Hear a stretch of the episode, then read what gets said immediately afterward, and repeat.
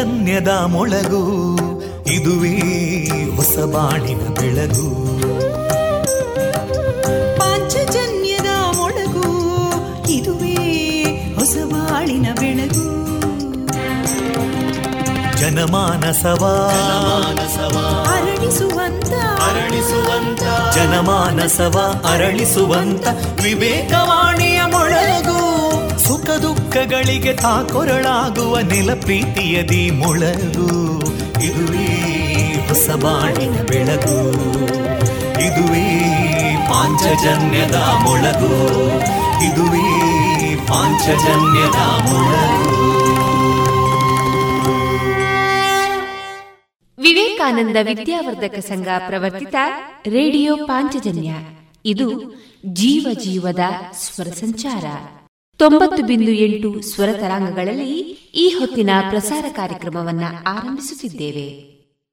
ಆತ್ಮೀಯ ಶ್ರೋತೃ ಬಾಂಧವರಿಗೆ ರೇಡಿಯೋ ಪಾಂಚಜನ್ಯ ಸಮುದಾಯ ಬಾನುಲಿ ಕೇಂದ್ರ ಬಳಗದ ಪರವಾಗಿ ನಾನು ತೇಜಸ್ವಿನಿ ಮಾಡುವ ಪ್ರೀತಿಪೂರ್ವಕ ನಮಸ್ಕಾರಗಳು.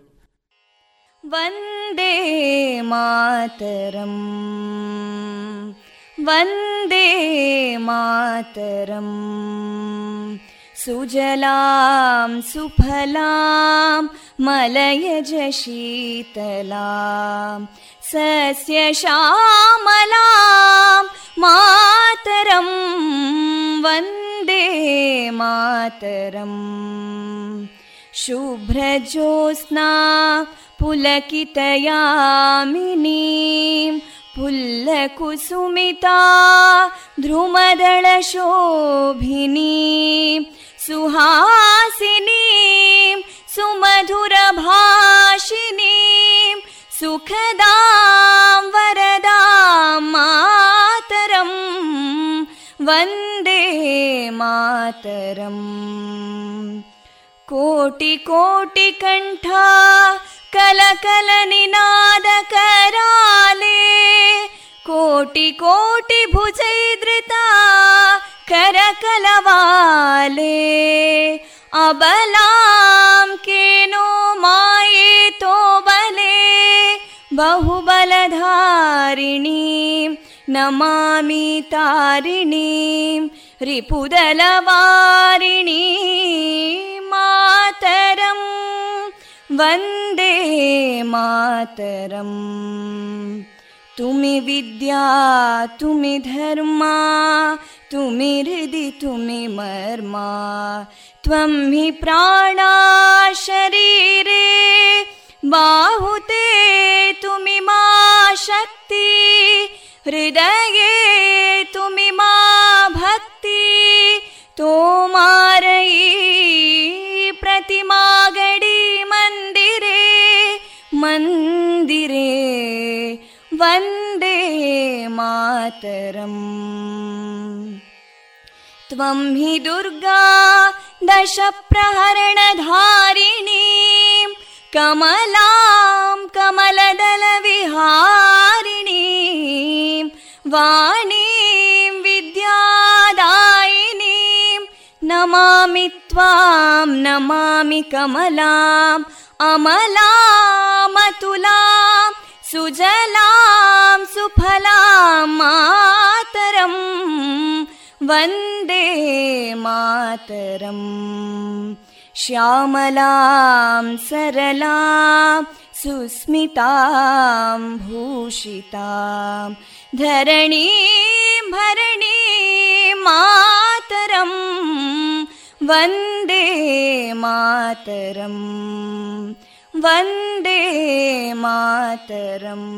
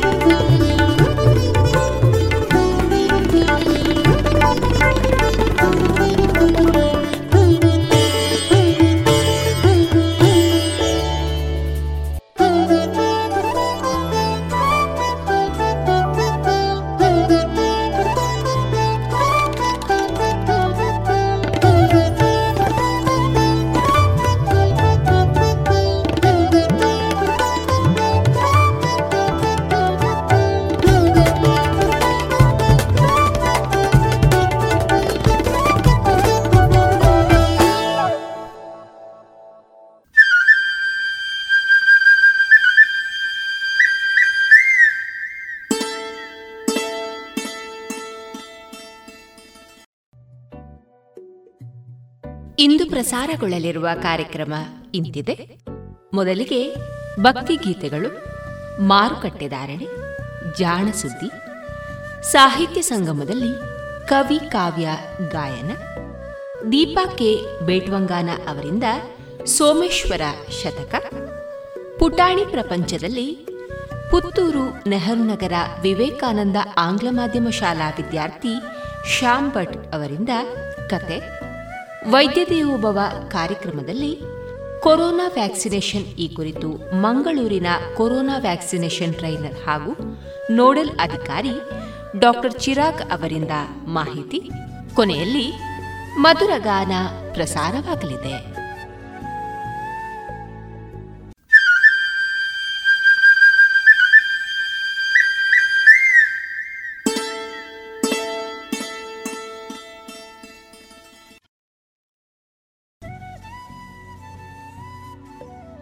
ಇದೀಗ ಮೊದಲಿಗೆ ಭಕ್ತಿ ಗೀತೆಗಳನ್ನ ಕೇಳೋಣ.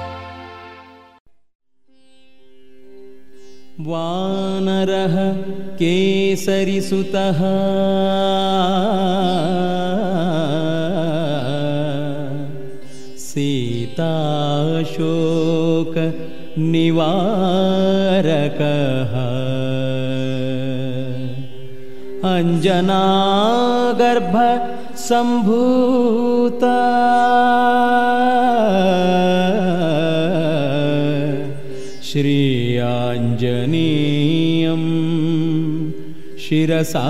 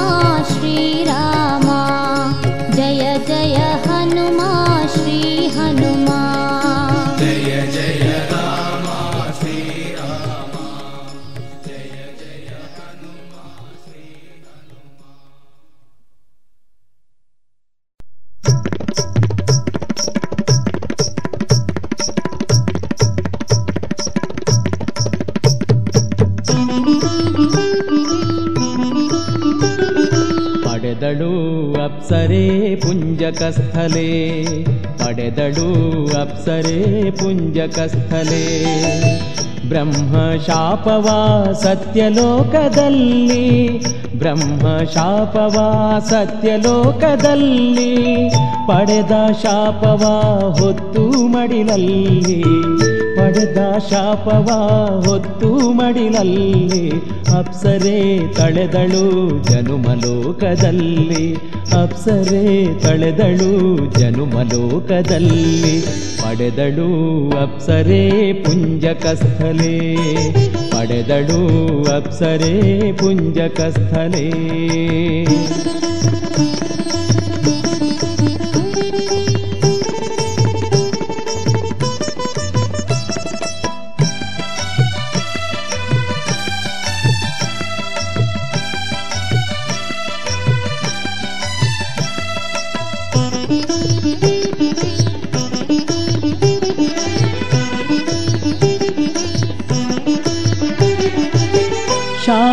ಪಡೆದ ಸುರಕುಲ ನಾರಿ ಜನಿಸಿದಳು ಕುಂಜರಗೆ ಮಗಳಾಗಿ.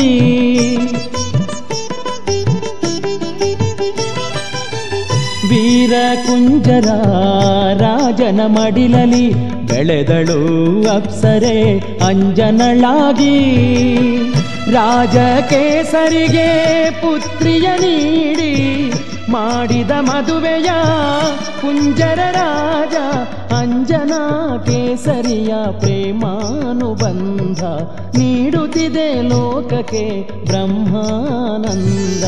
ಪಡೆದಳು ಅಪ್ಸರೇ ಪುಂಜಕಸ್ಥಲೇ, ಪಡೆದಳು ಅಪ್ಸರೇ ಪುಂಜಕಸ್ಥಲೆ.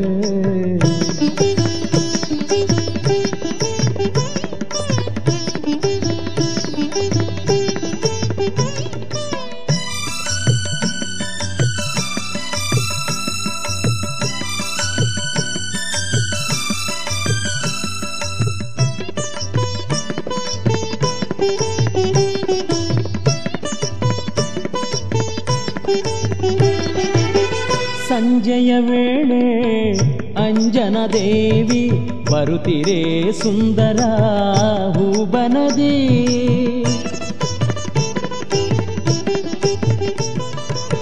ಸುರಕುಲ ಸುಂದರಿ ಅಂಜನ ದೇವಿ ಕಂಡಳು ವಾಯು ದೇವರನೇ ಬೇಡಿಕೊಂಡನು ಸಂತಾನ ವರವನೇ.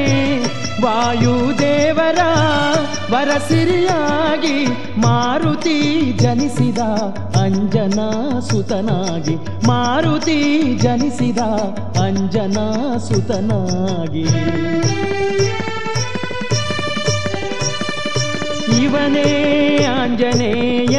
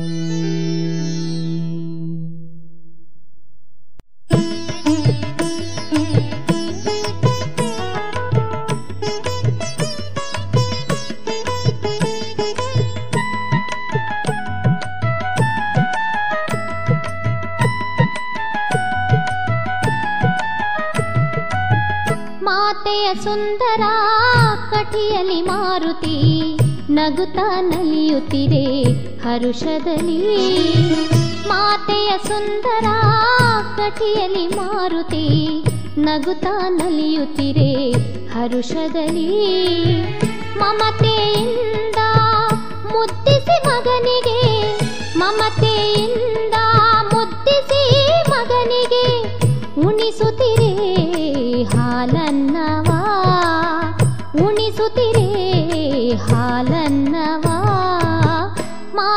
ಸುಂದರ ಕಟಿಯಲಿ ಮಾರುತಿ ನಗುತ್ತಾ ನಲಿಯುತ್ತಿರೇ ಹರುಷದಲ್ಲಿ.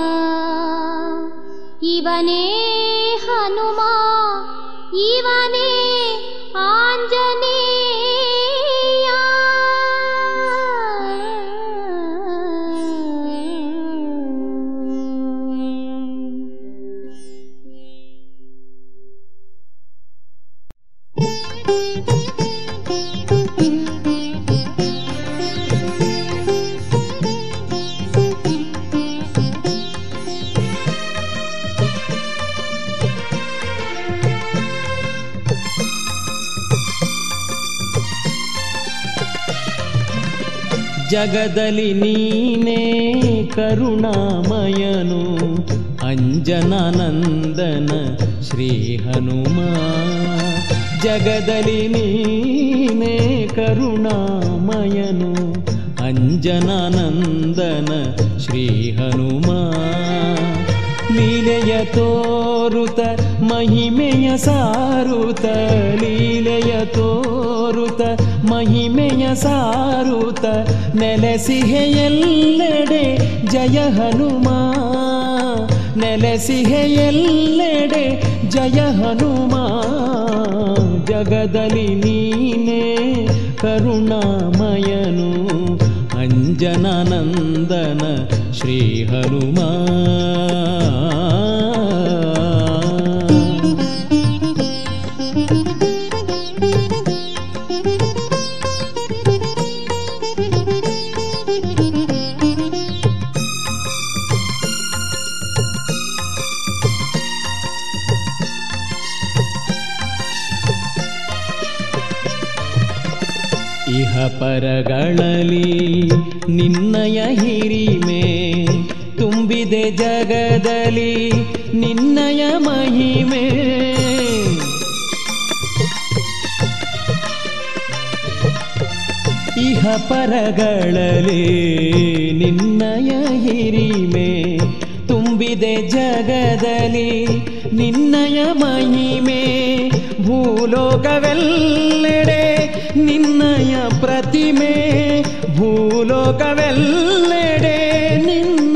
ಪ್ರತಿಮೆ ನೀಡಯ್ಯ ನಮಗೆ ನಿನ್ನಯ ಒಲುಮೆ ನೀಡಯ್ಯ ನಮಗೆ ನಿನ್ನಯ ಒಲುಮೆ.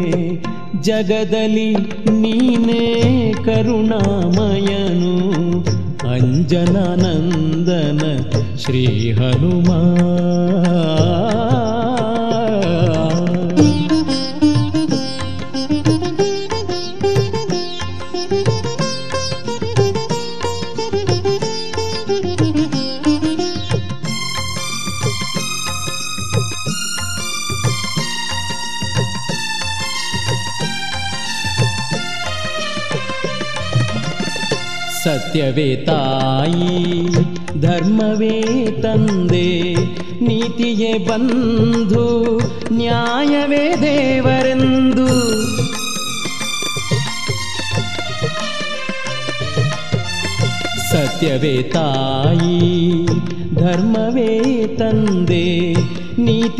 ಬಂಧು ನ್ಯಾಯವೇ ದೇವರೆಂದು ನಂಬಿಗ ಬಾಳಲಿ ತುಂಬಿದೆ ಬವಣೆ ನಂಬಿಗ ಬಾಳಲಿ ತುಂಬಿದೆ ಬವಣೆ ಪೊರೆಯೋ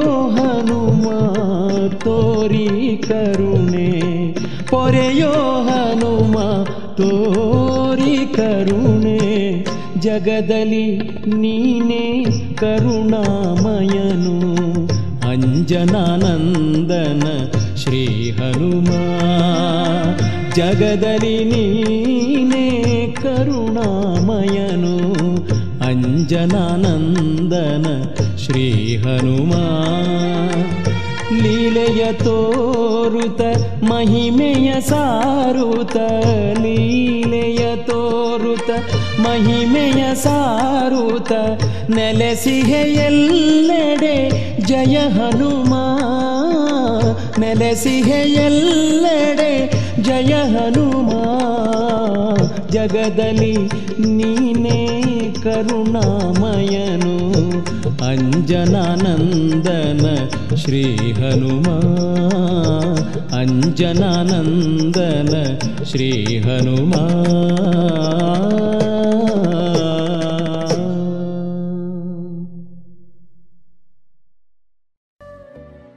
ಇದುವರೆಗೆ ಭಕ್ತಿಗೀತೆಗಳನ್ನು ಕೇಳಿದಿರಿ.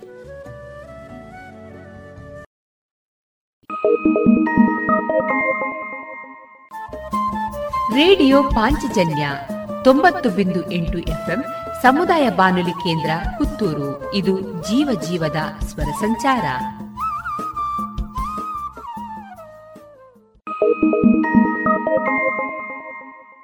ಏನು ಚಂದ?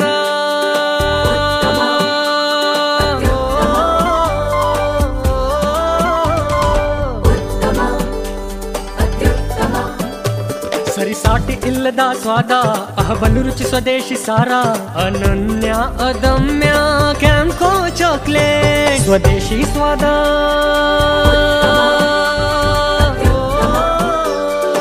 ಕ್ಯಾಂಕೋ ಸ್ವದೇಶಿ ಚಾಕ್ಲೇಟ್ಸ್. ಅತ್ಯುತ್ತಮ.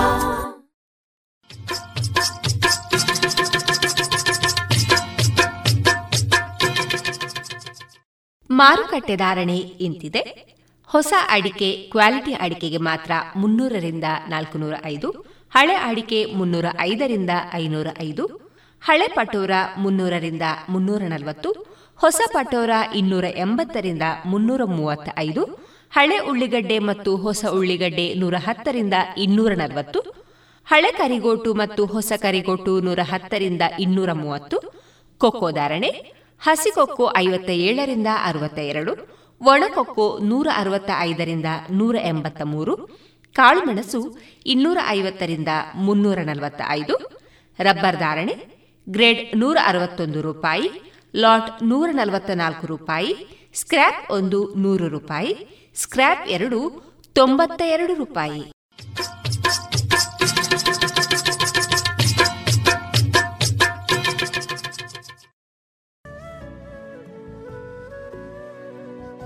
ಇನ್ನೀಗ ಕೇಳಿ ಜಾಣ ಸುದ್ದಿ.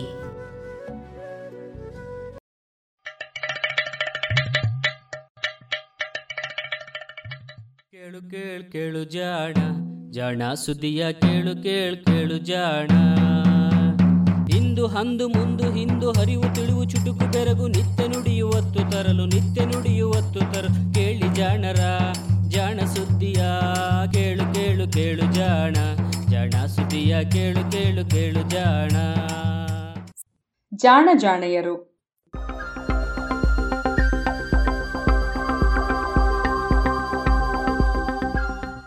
ನೆರವು ಪ್ರಗತಿ ಟ್ರಸ್ಟ್, ಕೋಲಾರ.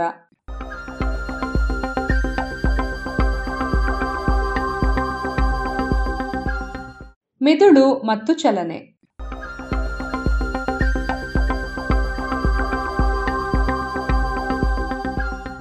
ಪ್ರತಿ ಜೀವಿಯು ಅವಿಚ್ಛಿನ್ನವಾದೊಂದು ವಿಶಿಷ್ಟ ಅಸ್ತಿತ್ವ. ಮೇಲ್ಸ್ತರದ ಹಾಗೂ ಸಾಮಾನ್ಯ ನಿಯಂತ್ರಣ ವ್ಯವಸ್ಥೆಗಳೆರಡೂ ಮೇಳೈಸಿ ಆಗಿದ್ದು, ಅದರ ಅಂಶಗಳನ್ನಷ್ಟೇ ಜೊತೆಯಾಗಿಸಿ ಇಡೀ ಜೀವಿಯನ್ನು ರೂಪಿಸಲಾಗದು ಎನ್ನುವ ತಿಳುವಳಿಕೆ ಬಹಳ ಪುರಾತನ. ಆದರೆ ಹೊಸ ಅರಿವನ್ನು ಪಡೆಯುವ ಪ್ರಯತ್ನವಾಗಿ ನಡೆಯುವ ಸಂಶೋಧನೆಗಳು ಬಿಡಿ ಬಿಡಿಯಾದ ಸಂಗತಿಗಳನ್ನು ಪರೀಕ್ಷಿಸುವಾಗ ಸಂಗತಿಗಳನ್ನು ಅವುಗಳುಂಟಾಗುವ ಸಂದರ್ಭದಿಂದ ದೂರವಿಟ್ಟೇ ಪರೀಕ್ಷಿಸಬೇಕೆನ್ನುವುದು ನಿಯಮವಾಗುತ್ತದೆ. ಜೀವಿ ವಿಜ್ಞಾನದ ದೃಷ್ಟಿಯಿಂದ ನೋಡಿದಾಗ ಈ ಬಗೆಯಲ್ಲಿ ಪರೀಕ್ಷೆಗಳನ್ನು ಸಂದರ್ಭಗಳಿಂದ ದೂರವಿಡುವುದರಿಂದ ಒಂದಿಷ್ಟು ನಷ್ಟವಿದೆ. ಯಾವುದೇ ವಸ್ತುವನ್ನಾಗಲಿ ಶಕ್ತಿಯ ಪರಿವರ್ತನೆಯ ಬಿಡಿ ಬಿಡಿಯಾದ ಅಂಶಗಳನ್ನು ಪ್ರತ್ಯೇಕವಾಗಿ ಪರೀಕ್ಷಿಸಿದಾಗಲೂ ಅವುಗಳಲ್ಲಿರುವ ನಿಸರ್ಗ ಸಹಜವಾದ ವ್ಯವಸ್ಥೆ ಎದ್ದು ತೋರುತ್ತದೆ. ಅಂದರೆ ಅರ್ಥವಿಷ್ಟೇ, ಅಂಶಗಳು ಸಂಘಟಿತವಾಗಿ ಸಮಗ್ರ ಎನಿಸುವುದನ್ನು ನಿಯಂತ್ರಿಸುವ ಸಂಘಟನೆಯ ನಿಯಮಗಳು ಜೈವಿಕವಾಗಿ ಅಸಂಭವವೆನಿಸುತ್ತವೆ. ವಿಶೇಷಜ್ಞತೆ ಹೆಚ್ಚಾದಂತೆಲ್ಲ ಈ ಸಮಗ್ರತೆಯನ್ನು ಅರಿಯುವ ಸಾಮರ್ಥ್ಯವನ್ನಾಗಲಿ ಸಮಗ್ರತೆಯನ್ನು ಆಸ್ವಾದಿಸುವುದು ಇನ್ನಷ್ಟು ಮುಖ್ಯವಾಗುತ್ತದೆ. ಹೀಗೆ ಹೇಳಿದ್ದು ನರವ್ಯೂಹದಲ್ಲಿನ ಕೆಲವು ಚಟುವಟಿಕೆಗಳು ಜೀವಿಯಲ್ಲಿ ಹಲವು ಸಂಕೀರ್ಣ ಚಲನೆಗಳನ್ನು ಉಂಟು ಮಾಡಬಲ್ಲುದು ಎಂದು ತಿಳಿಸಿದ. ಇಂತಹ ಬಲು ಸಹಜವಾದ, ಸಾಧಾರಣವಾದ ನಡೆಗಳು ಹಾಗೂ ಮಿದುಳಿನ ಚಟುವಟಿಕೆಗಳಿಗೂ ಇರುವ ಸಂಬಂಧವನ್ನು ಗುರುತಿಸಿದ ಕೆಲವೇ ನರವಿಜ್ಞಾನಿಗಳಲ್ಲಿ ಒಬ್ಬ ವಾಲ್ಟರ್ ರುಡಾಲ್ಫ್ ಹೆಸ್. ಈ ವೈದ್ಯ, ನರವೈದ್ಯ, ವಿಜ್ಞಾನಿ, ನೊಬೆಲ್ ಪ್ರಶಸ್ತಿ ವಿಜೇತ ಹುಟ್ಟಿದ ದಿನ ಇಂದು, ಮಾರ್ಚ್ ಹದಿನೇಳು. ವಾಲ್ಟರ್ ರುಡಾಲ್ಫ್ ಹೆಸ್ ಹುಟ್ಟಿದ್ದು ಸ್ವಿಟ್ಜರ್ಲೆಂಡಿನಲ್ಲಿ. ಸಾವಿರದ ಎಂಟುನೂರ ಎಂಬತ್ತೊಂದನೆಯ ಇಸವಿ ಮಾರ್ಚ್ ಹದಿನೇಳರಂದು. ಅಲ್ಲಿನ ಫ್ರಾವನ್ ಫೆಲ್ಡ್ ಎನ್ನುವ ಗ್ರಾಮದಲ್ಲಿ ಈತ ಜನಿಸಿದ. ಈತನ ತಂದೆ ಒಬ್ಬ ಫಿಸಿಕ್ಸ್ ಪ್ರೊಫೆಸರ್. ತನ್ನ ಮಗನಿಗೆ ಆತ ಕಲಿಯಲು ಎಲ್ಲ ಅವಕಾಶಗಳನ್ನೂ ಒದಗಿಸಿದ್ದ. ಹೆಸ್ ಚಿಕ್ಕಂದಿನಿಂದಲೇ ತೋಟ, ಉದ್ಯಾನಗಳಲ್ಲಿ ಗಿಡ, ಮರ, ಪಕ್ಷಿ, ಪ್ರಾಣಿಗಳನ್ನು ಕಂಡು ಖುಷಿ ಪಡುತ್ತಿದ್ದ. ಹೆಸ್ಗೆ ಹನ್ನೆರಡು ವರ್ಷ ವಯಸ್ಸಾಗಿದ್ದಾಗ ಅವನನ್ನು ಅಂದಿನ ಕಾಲೇಜುಗಳಾಗಿದ್ದ ಜಿಮ್ನೇಷಿಯಂಗೆ ಕಳಿಸಲಾಯಿತು. ಹತ್ತೊಂಬತ್ತನೆಯ ವರ್ಷದವನಾಗಿದ್ದಾಗ ವಾಲ್ಟರ್ ವೈದ್ಯಕೀಯ ಕಾಲೇಜು ಸೇರಿದ. ಅಂದಿನ ಪದ್ಧತಿಯಂತೆ ಈತ ಸ್ವಿಟ್ಜರ್ಲೆಂಡ್ ಹಾಗೂ ಜರ್ಮನಿಯ ಕಾಲೇಜುಗಳಲ್ಲಿ ಅಧ್ಯಯನ ಮಾಡಿ ವೈದ್ಯನಾದ. ನೇತ್ರ ವೈದ್ಯನಾಗಿ ಪ್ರಾಕ್ಟೀಸು ಆರಂಭಿಸಿದ. ಪ್ರಾಕ್ಟೀಸು ಬಲು ಜೋರಾಗಿಯೇ ನಡೆಯುತ್ತಿತ್ತು. ಅದರ ಜೊತೆ ಜೊತೆಗೆ ಕಣ್ಣಿನ ಶಸ್ತ್ರಚಿಕಿತ್ಸೆಯ ಹಲವು ತಂತ್ರಗಳನ್ನೂ ರೂಪಿಸಿದ. ಆದರೆ ಯಾಕೋ ವೈದ್ಯಕೀಯ ಪ್ರಾಕ್ಟೀಸು ಬೋರ್ ಎನ್ನಿಸಿ ಅದನ್ನು ಬಿಟ್ಟು ಮತ್ತೆ ದೇಹಕ್ರಿಯಾ ವಿಜ್ಞಾನವನ್ನು ಅಧ್ಯಯನ ಮಾಡಲು ಮರಳಿ ವಿಶ್ವವಿದ್ಯಾನಿಲಯಕ್ಕೆ ತೆರಳಿದ.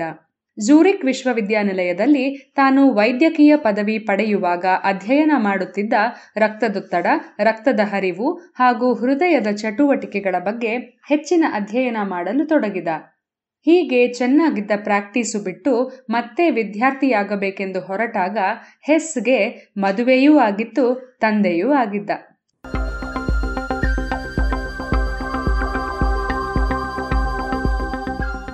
ಹಾಗಿದ್ದೂ ತನಗೆ ಬಲು ಇಷ್ಟವಾದ ದೇಹ ಕ್ರಿಯೆಗಳ ಬಗ್ಗೆ ಅಧ್ಯಯನ ಮಾಡಲು ಹೊರಟ. ಇದಕ್ಕಾಗಿ ಈತ ಬೇರೊಬ್ಬರ ಬಳಿ ಸಹಾಯಕನಾಗಿ ಕಡಿಮೆ ಸಂಬಳಕ್ಕೆ ದುಡಿಯಬೇಕಾಗಿ ಬಂತು. ಹೀಗೆ ಈತ ಬಾನ್ ವಿಶ್ವವಿದ್ಯಾನಿಲಯದಲ್ಲಿದ್ದ ಪ್ರೊಫೆಸರ್ ಗಾಲೆಯವರಿಂದ ತರಬೇತು ಪಡೆದ. ಅನಂತರ ಅಲ್ಲಿಯೇ ಪ್ರೊಫೆಸರ್ ವರ್ವರ್ನ ಅವರ ಬಳಿ ಕೆಲಸಕ್ಕೆ ಸೇರಿದ. ಸಾವಿರದ ಒಂಬೈನೂರ ಹದಿನೇಳರಲ್ಲಿ ಝೂರಿಕ್ಕಿನ ದೇಹಕ್ರಿಯಾ ಅಧ್ಯಯನ ಸಂಸ್ಥೆಯಲ್ಲಿ ಶಿಕ್ಷಕನಾಗಿ ಕೆಲಸಕ್ಕೆ ಸೇರಿದ. ಮೊದಲ ಮಹಾಯುದ್ಧದ ಸಮಯದಲ್ಲಿ ಇಂಗ್ಲೆಂಡು, ಫ್ರಾನ್ಸ್ ಮೊದಲಾದ ಇತರೆ ಯುರೋಪಿಯನ್ ದೇಶಗಳಿಗೆ ಪ್ರವಾಸ ಮಾಡಿ ಅಲ್ಲಿದ್ದ ದೇಹಕ್ರಿಯಾ ವಿಜ್ಞಾನಿಗಳ ಕೆಲಸ ಹಾಗೂ ಪರಿಚಯ ಮಾಡಿಕೊಂಡ. ಆರಂಭದಲ್ಲಿ ಈತನ ಆಸಕ್ತಿ ರಕ್ತ ಪರಿಚಲನೆ ಹಾಗೂ ಶ್ವಾಸಕೋಶಗಳ ನಿಯಂತ್ರಣ ಹೇಗಾಗುತ್ತದೆ ಎಂದು ತಿಳಿಯುವುದಾಗಿತ್ತು. ಇವುಗಳ ಮೇಲೆ ಪ್ರಯೋಗಗಳನ್ನು ನಡೆಸುವಾಗ ದೇಹದ ವಿವಿಧ ಅಂಗಗಳಿಗೂ ಮಿದುಳಿಗೂ ಇರುವ ಸಂಬಂಧದ ಬಗ್ಗೆ ಕುತೂಹಲ ಉಂಟಾಯಿತು. ಅದುವರೆಗೂ ಶ್ವಾಸಕೋಶ, ಹೃದಯ, ಕರುಳು ಮೊದಲಾದ ದೇಹದ ಅಂಗಗಳು ಮಿದುಳಿನ ನಿರ್ದೇಶವಿಲ್ಲದೆಯೇ ತಮ್ಮಂತಾವೇ ಕಾರ್ಯನಿರ್ವಹಿಸುತ್ತವೆ ಎಂದು ನಂಬಲಾಗಿತ್ತು. ಇದಕ್ಕಾಗಿ ದೇಹದಲ್ಲಿ ಎರಡು ನರವ್ಯವಸ್ಥೆಗಳಿವೆ ಎಂದು ಊಹಿಸಲಾಗಿತ್ತು. ಒಂದು ಸ್ವಾಯತ್ತ ನರವ್ಯೂಹ, ಇದು ತನ್ನಂತಾನೇ ಕೆಲಸ ಮಾಡುವಂಥದ್ದು. ಮಿದುಳು ಇದನ್ನು ನಿಯಂತ್ರಿಸುವುದಿಲ್ಲ. ಎರಡನೆಯದು ಕೇಂದ್ರ ನರವ್ಯೂಹ ಇದು ಮೆದುಳಿನ ನಿಯಂತ್ರಣದಲ್ಲಿ ಇರುವಂಥದ್ದು. ನಾವು ಏನನ್ನಾದರೂ ಯೋಚಿಸಿ ಪ್ರಜ್ಞಾಪೂರ್ವಕವಾಗಿ ನಡೆಸುವಂತಹ ಕೆಲಸ. ಉದಾಹರಣೆಗೆ ಚೆಂಡು ಕ್ಯಾಚ್ ಹಿಡಿಯಲು ಈ ಕೇಂದ್ರ ನರಮಂಡಲವೇ ಕೈಕಾಲುಗಳಿಗೆ ನಿರ್ದೇಶ ನೀಡುತ್ತದೆ. ಆದರೆ ಅನ್ನವನ್ನು ಅಗಿಯಲು, ಹೃದಯ ಬಡಿಯಲು ಇದರ ಅವಶ್ಯಕತೆ ಇಲ್ಲ ಎಂದು ನಂಬಲಾಗಿತ್ತು. ಆದರೆ ದೇಹದಲ್ಲಿರುವ ವಿವಿಧ ಅಂಗಗಳು ಕೂಡ ಮಿದುಳಿನ ನಿಯಂತ್ರಣದಲ್ಲಿ ಇರಬಹುದು. ಇವೆರಡೂ ಬಗೆಯ ನರವ್ಯೂಹಗಳು ಒಂದಿನ್ನೊಂದರ ಜೊತೆಗೆ ಸಹಕಾರದಿಂದ ವರ್ತಿಸುತ್ತವೆ.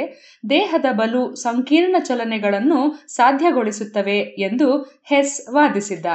ಇದನ್ನು ಪ್ರಾಣಿಗಳ ಮೇಲೆ ಪ್ರಯೋಗ ಮಾಡಿ ಪ್ರದರ್ಶಿಸಿದ್ದ. ಚಲನೆಗಳಿಗೆ ಮೂಲ ಎನ್ನುವ ಮೆದುಳಿನ ಭಾಗವಾದ ಹೈಪೋಥಾಲಮಸ್ ಬಳಿಯಲ್ಲಿ ಇರುವ ಡೈ ಎಂಕೆಫಲಾನ್ ಎನ್ನುವ ಮೆದುಳಿನ ಭಾಗಗಳಿಗೆ ವಿದ್ಯುತ್ ಶಾಕ್ ಕೊಟ್ಟು ಪ್ರಚೋದಿಸಿದರೆ ನಿರ್ದಿಷ್ಟವಾದ ಚಲನೆಗಳನ್ನು ಉಂಟು ಮಾಡಬಹುದು ಎಂದು ತೋರಿಸಿಕೊಟ್ಟಿದ್ದ. ಬೆಕ್ಕಿನ ಮೆದುಳಿನಲ್ಲಿ ವಿವಿಧ ಭಾಗಗಳಿಗೆ ವಿದ್ಯುತ್ ತಂತಿ ಚುಚ್ಚಿ ವಿವಿಧ ಪ್ರಮಾಣದ ವಿದ್ಯುತ್ ಹರಿಸಿದ್ದ. ಕೆಲವು ಭಾಗಗಳಿಗೆ ವಿದ್ಯುತ್ ಹರಿಸಿದಾಗ ಬೆಕ್ಕು ಮೀಸೆ ಅಲುಗಿಸುತ್ತಿತ್ತು. ಮುಖಭಾವ ಬದಲಿಸುತ್ತಿತ್ತು.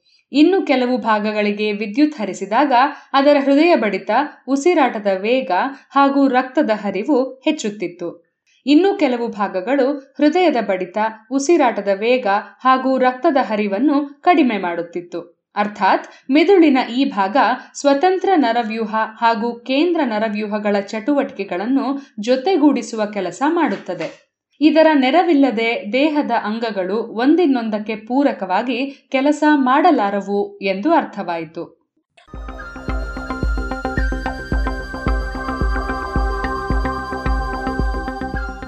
ಕೆಲವು ಸಂದರ್ಭಗಳಲ್ಲಿ ಅಂತೂ ಬೆಕ್ಕುಗಳು ಬಿಸಿಲಿನಲ್ಲಿ ಇದ್ದಂತೆ ಹಾ ಹಾ ಎನ್ನುತ್ತಿದ್ದವು. ವಾಂತಿ ಮೂತ್ರಗಳನ್ನು ಮಾಡಿಕೊಂಡಿದ್ದುವು. ಇವೆಲ್ಲವೂ ಕೇವಲ ಮೆದುಳಿನ ಡೈಎಂಕೆಫಾಲಿನ ಭಾಗದಲ್ಲಿನ ಯಾವುದೋ ನಿರ್ದಿಷ್ಟ ನರವ್ಯೂಹಕ್ಕೆ ಶಾಕ್ ಕೊಟ್ಟ ಕಾರಣವಾಗಿ ಆಗಿತ್ತು. ವಾಲ್ಟರ್ ರುಡಾಲ್ಫ್ ಹೆಸ್ ಹೀಗೆ ಮೆದುಳಿನ ಕೆಲವು ಭಾಗಗಳು ಸ್ವತಂತ್ರ ನರವ್ಯೂಹವನ್ನೂ ನಿಯಂತ್ರಿಸುತ್ತವೆ ಎಂದು ಗುರುತಿಸಿದ. ದೇಹದ ವಿವಿಧ ಅಂಗಗಳ ಚಲನೆಗೂ ಮೆದುಳಿನ ನಿರ್ದಿಷ್ಟ ಭಾಗಗಳಿಗೂ ಸಂಬಂಧ ಇದೆ ಎನ್ನುವುದು ತಿಳಿಯಿತು. ಇದೇ ಬಗೆಯ ಅಧ್ಯಯನಗಳು ದೇಹದ ಚಲನೆಯ ವಿವಿಧ ದೋಷಗಳನ್ನು ಪರಿಹರಿಸಬಹುದು ಎಂದು ತೋರಿದುವು. ಹೀಗೆ ಮೆದುಳಿನ ಚಟುವಟಿಕೆಗಳನ್ನು ಅರ್ಥ ಮಾಡಿಕೊಳ್ಳಲು ಹೆಸ್ ಸಂಶೋಧನೆ ಹಾಗೂ ತರ್ಕಗಳು ನೆರವಾದುವು. ಅಷ್ಟೇ ಅಲ್ಲ, ಮೆದುಳಿನ ಚಟುವಟಿಕೆಗಳಿಗೂ ಮನಸ್ಸಿನ ಚಟುವಟಿಕೆಗಳಿಗೂ ಸಂಬಂಧ ಸ್ಪಷ್ಟವಾಯಿತು. ಜೈವಿಕ ಮನಃಶಾಸ್ತ್ರವೆನ್ನುವ ಹೊಸದೊಂದು ವಿಜ್ಞಾನ ಶಾಖೆಯೂ ಆರಂಭವಾಯಿತು. ಹೆಸ್ ತಾನು ಕೈ ಇಟ್ಟಲ್ಲೆಲ್ಲ ವಿಶೇಷ ಕೊಡುಗೆ ನೀಡಿದ್ದಾನೆ ಎನ್ನಬೇಕು. ಉದಾಹರಣೆಗೆ, ಕಣ್ಣಿನ ಕಾರ್ಯಕ್ಷಮತೆಯನ್ನು ತಿಳಿಯಲು ಹಲವು ಪರೀಕ್ಷೆಗಳನ್ನು ನಡೆಸುತ್ತಾರಷ್ಟೇ, ಅವುಗಳಲ್ಲಿ ಕಣ್ಣಿನೊಳಗೆ ಕಣ್ಣಾಲಿಗಳ ಚಲನೆಯಲ್ಲಿ ಏನಾದರೂ ದೋಷವಿದೆಯೋ ಎನ್ನುವುದನ್ನು ತಿಳಿಯಲು ಒಂದು ಸರಳವಾದ ಪರೀಕ್ಷೆಯನ್ನು ಹೆಸ್ ರೂಪಿಸಿದ್ದ. ಈತ ನೇತ್ರವೈದ್ಯನಾಗಿದ್ದುದು ನಾಲ್ಕೈದು ವರ್ಷಗಳಷ್ಟೇ. ಅಷ್ಟರಲ್ಲಿಯೇ ಇಂತಹುದೊಂದು ಪರೀಕ್ಷೆಯನ್ನು ಹೆಸ್ ರೂಪಿಸಿದ್ದ. ಇಂದಿಗೂ ಇದು ಹೆಸ್ ಪರೀಕ್ಷೆ ಎನ್ನುವ ಹೆಸರಿನಲ್ಲಿ ಬಳಕೆಯಾಗುತ್ತಿದೆ. ಹೆಸ್ ಬಹುತೇಕ ತನ್ನ ಸಂಶೋಧನೆಗಳನ್ನೆಲ್ಲ ಜರ್ಮನ್ ಭಾಷೆಯಲ್ಲಿಯೇ ಪ್ರಕಟಿಸಿದ್ದ. ಹಲವು ಪುಸ್ತಕಗಳನ್ನೂ ಬರೆದಿದ್ದಾನೆ. ಇವುಗಳಲ್ಲಿ the biology of the mind ಅರ್ಥಾತ್ ಮನಸ್ಸಿನ ಜೀವಶಾಸ್ತ್ರ ಎನ್ನುವ ಪುಸ್ತಕ ಇಂಗ್ಲಿಶಿಗೂ ತರ್ಜುಮೆಯಾಗಿದೆ. ಜರ್ಮನ್, ಸ್ವಿಸ್, ಫ್ರೆಂಚ್, ಇಂಗ್ಲಿಷ್ ಹೀಗೆ ಹಲವು ಭಾಷೆಗಳನ್ನು ಕಲಿತಿದ್ದರೂ ಕೇವಲ ಜರ್ಮನ್ ಭಾಷೆಯಲ್ಲಿಯೇ ತನ್ನ ಸಂಶೋಧನೆಗಳನ್ನು ಪ್ರಕಟಿಸಿದ್ದ. ಬಹುಶಃ ಅಂದಿನ ದಿನಗಳಲ್ಲಿ ವಿಜ್ಞಾನ, ವೈದ್ಯ, ರಸಾಯನ ವಿಜ್ಞಾನದಲ್ಲಿ ಜರ್ಮನಿಯ ವಿಜ್ಞಾನಿಗಳು ಸಾಧಿಸಿದ್ದ ಪ್ರಗತಿಗೆ ಇದು ದ್ಯೋತಕ ಎನ್ನಬಹುದು. ದೇಹದ ವಿವಿಧ ಅಂಗಗಳ ಕೆಲಸಗಳನ್ನು ಮಿದುಳು ಸಂಘಟಿಸುತ್ತದೆ ಎನ್ನುವ ಈತನ ಶೋಧಕ್ಕೆ ಸಾವಿರದ ಒಂಬೈನೂರ ನಲವತ್ತೊಂಬತ್ತರಲ್ಲಿ ನೊಬೆಲ್ ಪಾರಿತೋಷಕವೂ ದೊರಕಿತು. ಅಂದಹಾಗೆ, ಭಾರತದ ಭಾರತೀಯ ರಾಷ್ಟ್ರೀಯ ವಿಜ್ಞಾನ academy, INSA, Walter Rudolf Hess run ಗೌರವ ಫೆಲೋಶಿಪ್ ಕೊಟ್ಟು ಗೌರವಿಸಿತ್ತು. ಇಂತಹ ನರವಿಜ್ಞಾನ, ಮನೋವಿಜ್ಞಾನ ದೇಹಕ್ರಿಯಾ ವಿಜ್ಞಾನಗಳನ್ನು ಬೆಸೆದ ಮೆದುಳಿನ ಚಟುವಟಿಕೆಗಳ ಬಗ್ಗೆ ಹೊಸ ತಿಳಿವು ಮೂಡಿಸಿದ ವೈದ್ಯ, ವಿಜ್ಞಾನಿ ವಾಲ್ಟರ್ ರುಡಾಲ್ಫ್ ಹೆಸ್ ಹುಟ್ಟಿದ ದಿನ ಮಾರ್ಚ್ ಹದಿನೇಳು.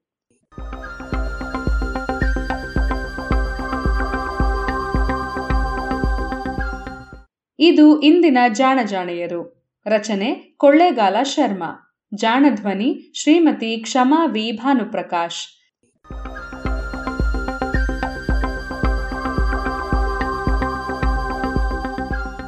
ನೆರವು ಪ್ರಗತಿ ಟ್ರಸ್ಟ್, ಕೋಲಾರ.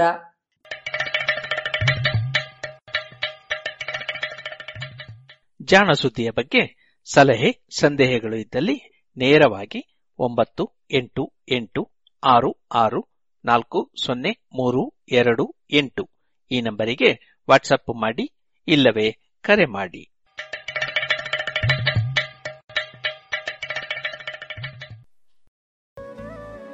ಇದುವರೆಗೆ ಜಾಣ ಸುದ್ದಿ ಕೇಳಿದಿರಿ.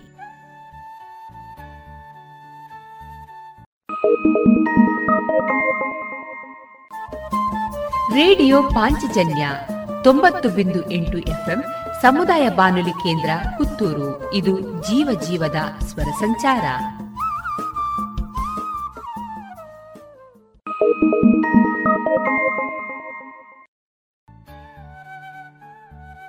ಇನ್ನು ಮುಂದೆ ಸಾಹಿತ್ಯ ಸಂಗಮದಲ್ಲಿ ಕವಿ ಕಾವ್ಯ ಗಾಯನವನ್ನ ಕೇಳೋಣ.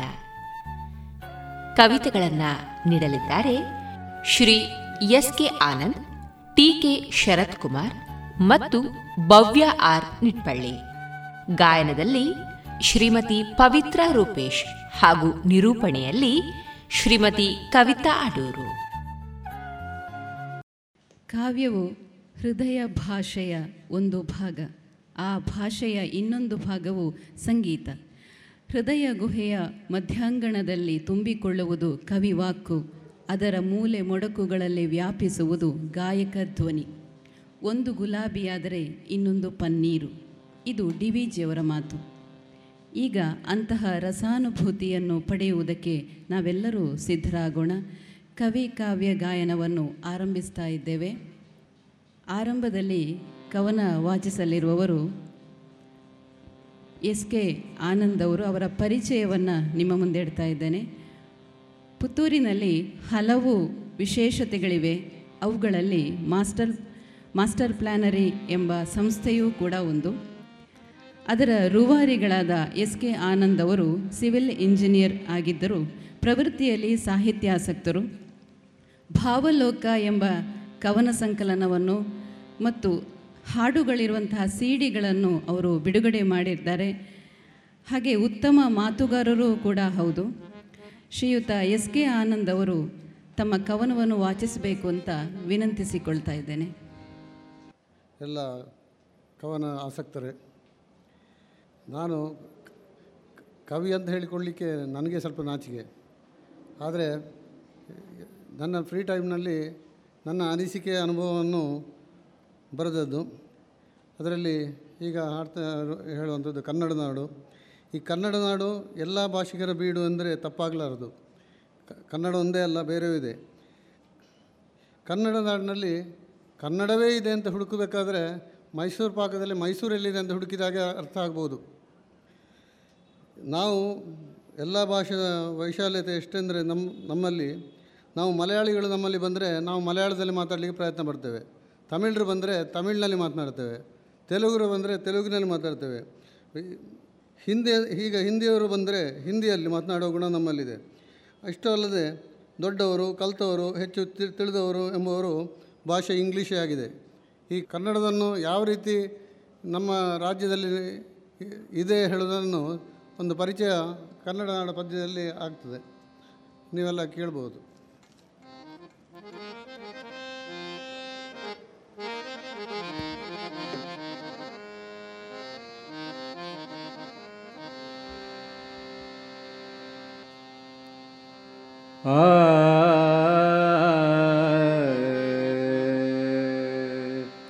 ಕನ್ನಡ ನಾಡಲಿ ಕನ್ನಡ ಎಲ್ಲಿದೆ ನೋಡಲು ಹುಡುಕಿರಿ ಕನ್ನಡಕ. ಕನ್ನಡ ನಾಡಲಿ ಕನ್ನಡ ಎಲ್ಲಿದೆ ನೋಡಲು ಹುಡುಕಿರಿ ಕನ್ನಡಕ. ಕನ್ನಡ ನಾಡಿನ ವೈಭವವೇನು? ಕನ್ನಡ ಎಲ್ಲಿದೆ ನೀ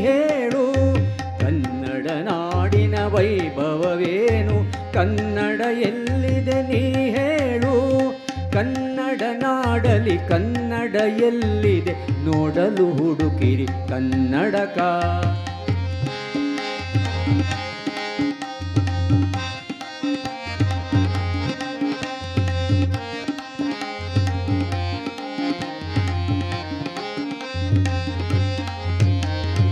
ಎಲ್ಲಿ ಕನ್ನಡ ಇಲ್ಲಿ ಎನ್ನಡ ಇನ್ನೊಂದೆಡೆಯಲಿಯೇ ಮಂಡಿ.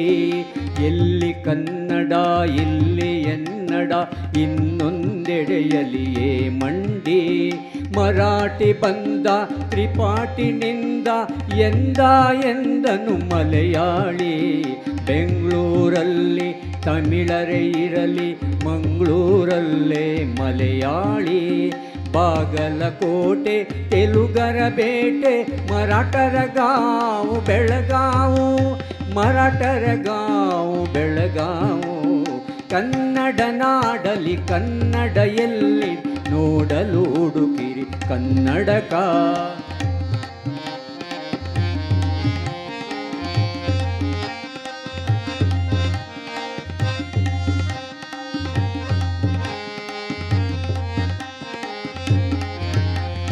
ಬಳ್ಳಾರಿ ಬದುಕಿಗೆ ಸಾಕು ಉರ್ದು ಎಂಬುದ ನೀನು ಮರೆಬಾರ್ದು. ಕನ್ನಡ ನಾಡಿನ ಕಾರವಾರ ಕೊಂಕಣಿಯರದೆ ಕಾರ್ಬಾರ. ಕನ್ನಡ ನಾಡಿನ ಕಾರವಾರ ಕೊಂಕಣಿಯರದೆ ಕಾರ್ಬಾರ. ದಕ್ಷಿಣ ಕನ್ನಡ ಆಗಿದೆ ಮುನ್ನಡೆ, ತುಳುವೆಯಲ್ಲಿ ಅಡಿಗಡಿಗೆ. ವೀರರ ಶೂರರ ತವರಿನ ಕೇರಿ, ಕೊಡವರ ಭಾಷೆಲಿ ಮಡಿಕೇರಿ ಕೊಡವರ ಭಾಷೆಲಿ ಮಡಿಕೇರಿ ಕನ್ನಡ ನಾಡಲಿ ಕನ್ನಡ ಎಲ್ಲಿದೆ? ನೋಡಲು ಹುಡುಕಿರಿ ಕನ್ನಡಕ.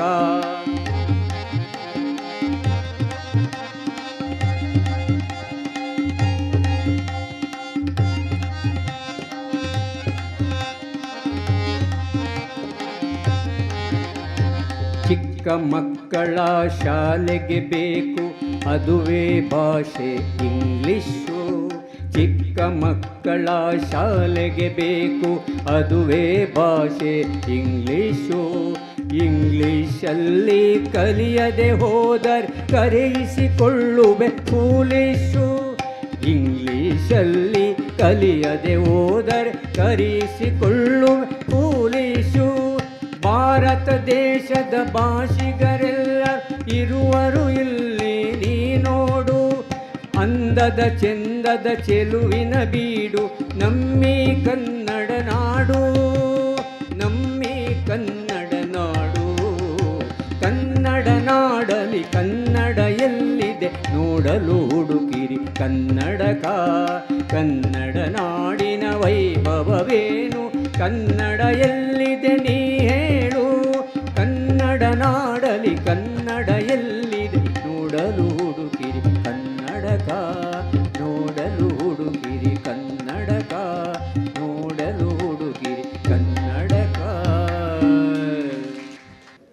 ಇನ್ನೊಂದು ಹಾಡು, ಅಮ್ಮನ ಬಗ್ಗೆ. ಅಮ್ಮನಿಗೆ ಸಮಾನವಾದ ಪದ ಇನ್ನೊಂದಿಲ್ಲ. ಅಮ್ಮನ ಪ್ರೀತಿಗೆ ಕೊನೆ ಮೊದಲಿಲ್ಲ. ಪ್ರೀತಿ ಇದ್ದಲ್ಲಿ ಅಹಂಕಾರ, ಅಸೂಯೆಗೆ ಜಾಗವಿಲ್ಲ. ಎಲ್ಲವೂ ಕ್ಷಮಾರ್ಹವಾಗಿರುತ್ತದೆ. ಮಾದರಿಸೆ mother, whatever the son may be ಅಂತ ಹೇಳಿದಾಗೆ ಹೆತ್ತ ತಾಯಿಗೆ ಹೆಗ್ಗಣ ಮುದ್ದು, ನಮ್ಮ ಅಮ್ಮ ಅಮ್ಮನೇ, ಬೇರೆ ಅಮ್ಮ ಸುಮ್ಮನೆ ಎಂಬ ಎಲ್ಲ ಮಾತುಗಳು ಅಮ್ಮನ ಬಗ್ಗೆ ಇದೆ. ಕೆಟ್ಟ ಮಗನನ್ನು ಪಡೆದವರು ಇರಬಹುದು, ಆದರೆ ಕೆಟ್ಟ ತಾಯಿಯನ್ನು ಪಡೆದವರು ಇಲ್ಲ ಅಂತ ಹೇಳುವಂಥದ್ದು ಎಲ್ರಿಗೂ ಗೊತ್ತಿರುವೆ.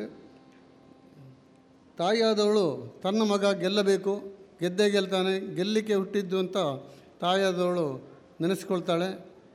ಅದನ್ನು ಪದ್ಯ ರೂಪದಲ್ಲಿ ಪಾಂಡುರಂಗ ನಾಯಕರಿಗೆ ಹೇಳ್ತಾರೆ. ಅಮ್ಮ ಅಮ್ಮ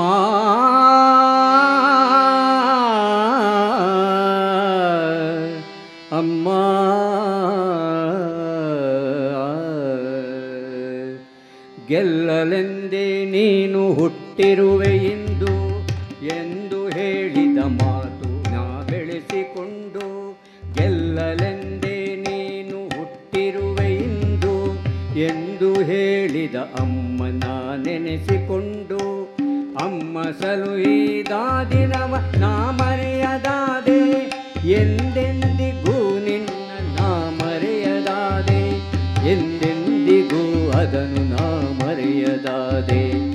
ಗೆಲ್ಲಲೆಂದೇ ನೀನು ಹುಟ್ಟಿರುವೆ ಇಂದು ಎಂದು ಹೇಳಿದ ಅಮ್ಮನ ನೆನೆಸಿಕೊಂಡು ಅಮ್ಮ ಸಲುಹಿದ ದಿನವ ನಾ ಮರೆಯದಾದೆ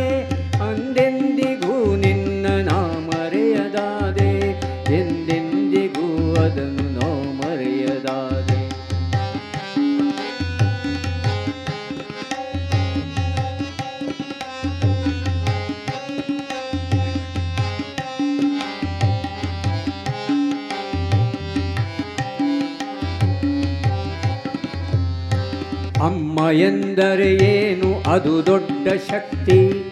ಅವಳಿಲ್ಲದಿದ್ದರೆ ನಾನಲ್ಲ ವ್ಯಕ್ತಿ. ಅಮ್ಮ ಎಂದರೆ ಏನು? ಅದು ದೊಡ್ಡ ಶಕ್ತಿ. ಅವಳಿಲ್ಲದಿದ್ದರೆ ನಾನಲ್ಲ ವ್ಯಕ್ತಿ.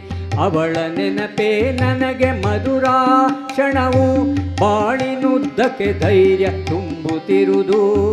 ಬಾಳಿನುದ್ದಕ್ಕೂ ಧೈರ್ಯ ತುಂಬುತ್ತಿರುವುದು. ಗೆಲ್ಲಲೆಂದೇ ನೀನು ಹುಟ್ಟಿರುವೆ ಇಂದು.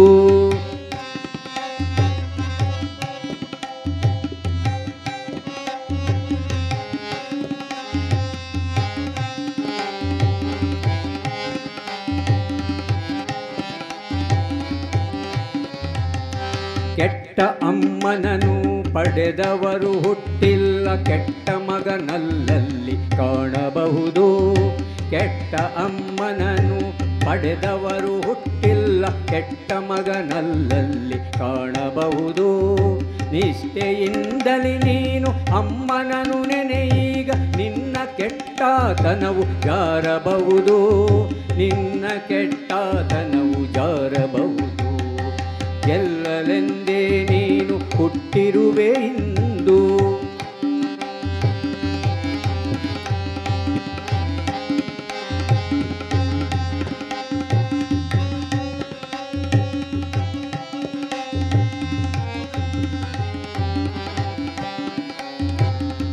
ಅಮ್ಮನೊಂದೇ ಮಂತ್ರ ಅಮ್ಮನೆಂದರೆ ತಂತ್ರ ಅಮ್ಮನಿಂದಲೇ ಬಾಳು ಬೆಳಗುತ್ತಿಹುದು. ಅಮ್ಮನೊಂದೇ ಮಂತ್ರ ಅಮ್ಮನೆಂದರೆ ತಂತ್ರ ಅಮ್ಮನಿಂದಲೇ ಬಾಳು ಬೆಳಗುತ್ತಿಹುದು. ಯಾವ ದೇಶವೇ ಇರಲಿ ಯಾವ ಧರ್ಮವೇ ಇರಲಿ ಅಮ್ಮನೆಂಬುದು ಮಾತ್ರ ದಿವ್ಯ ಮಂತ್ರ. ಅಮ್ಮನೆಂಬುದು ಮಾತ್ರ ದಿವ್ಯ ಮಂತ್ರ. ಗೆಲ್ಲಲೆಂದೇ ನೀನು ಹುಟ್ಟಿರುವೆ ಇಂದು ಎಂದು ಹೇಳಿದ ಅಮ್ಮನ ನೆನೆಸಿಕೊಂಡು ಅಮ್ಮ ಸಲುಹಿದ ದಿನವ ನಾ ಮರೆಯದಾದೆ, ಎಂದೆಂದಿಗೂ ನಿನ್ನ ನಾ ಮರೆಯದಾದೆ, ಎಂದೆಂದಿಗೂ ನಿನ್ನ ನಾ ಮರೆಯದಾದೆ.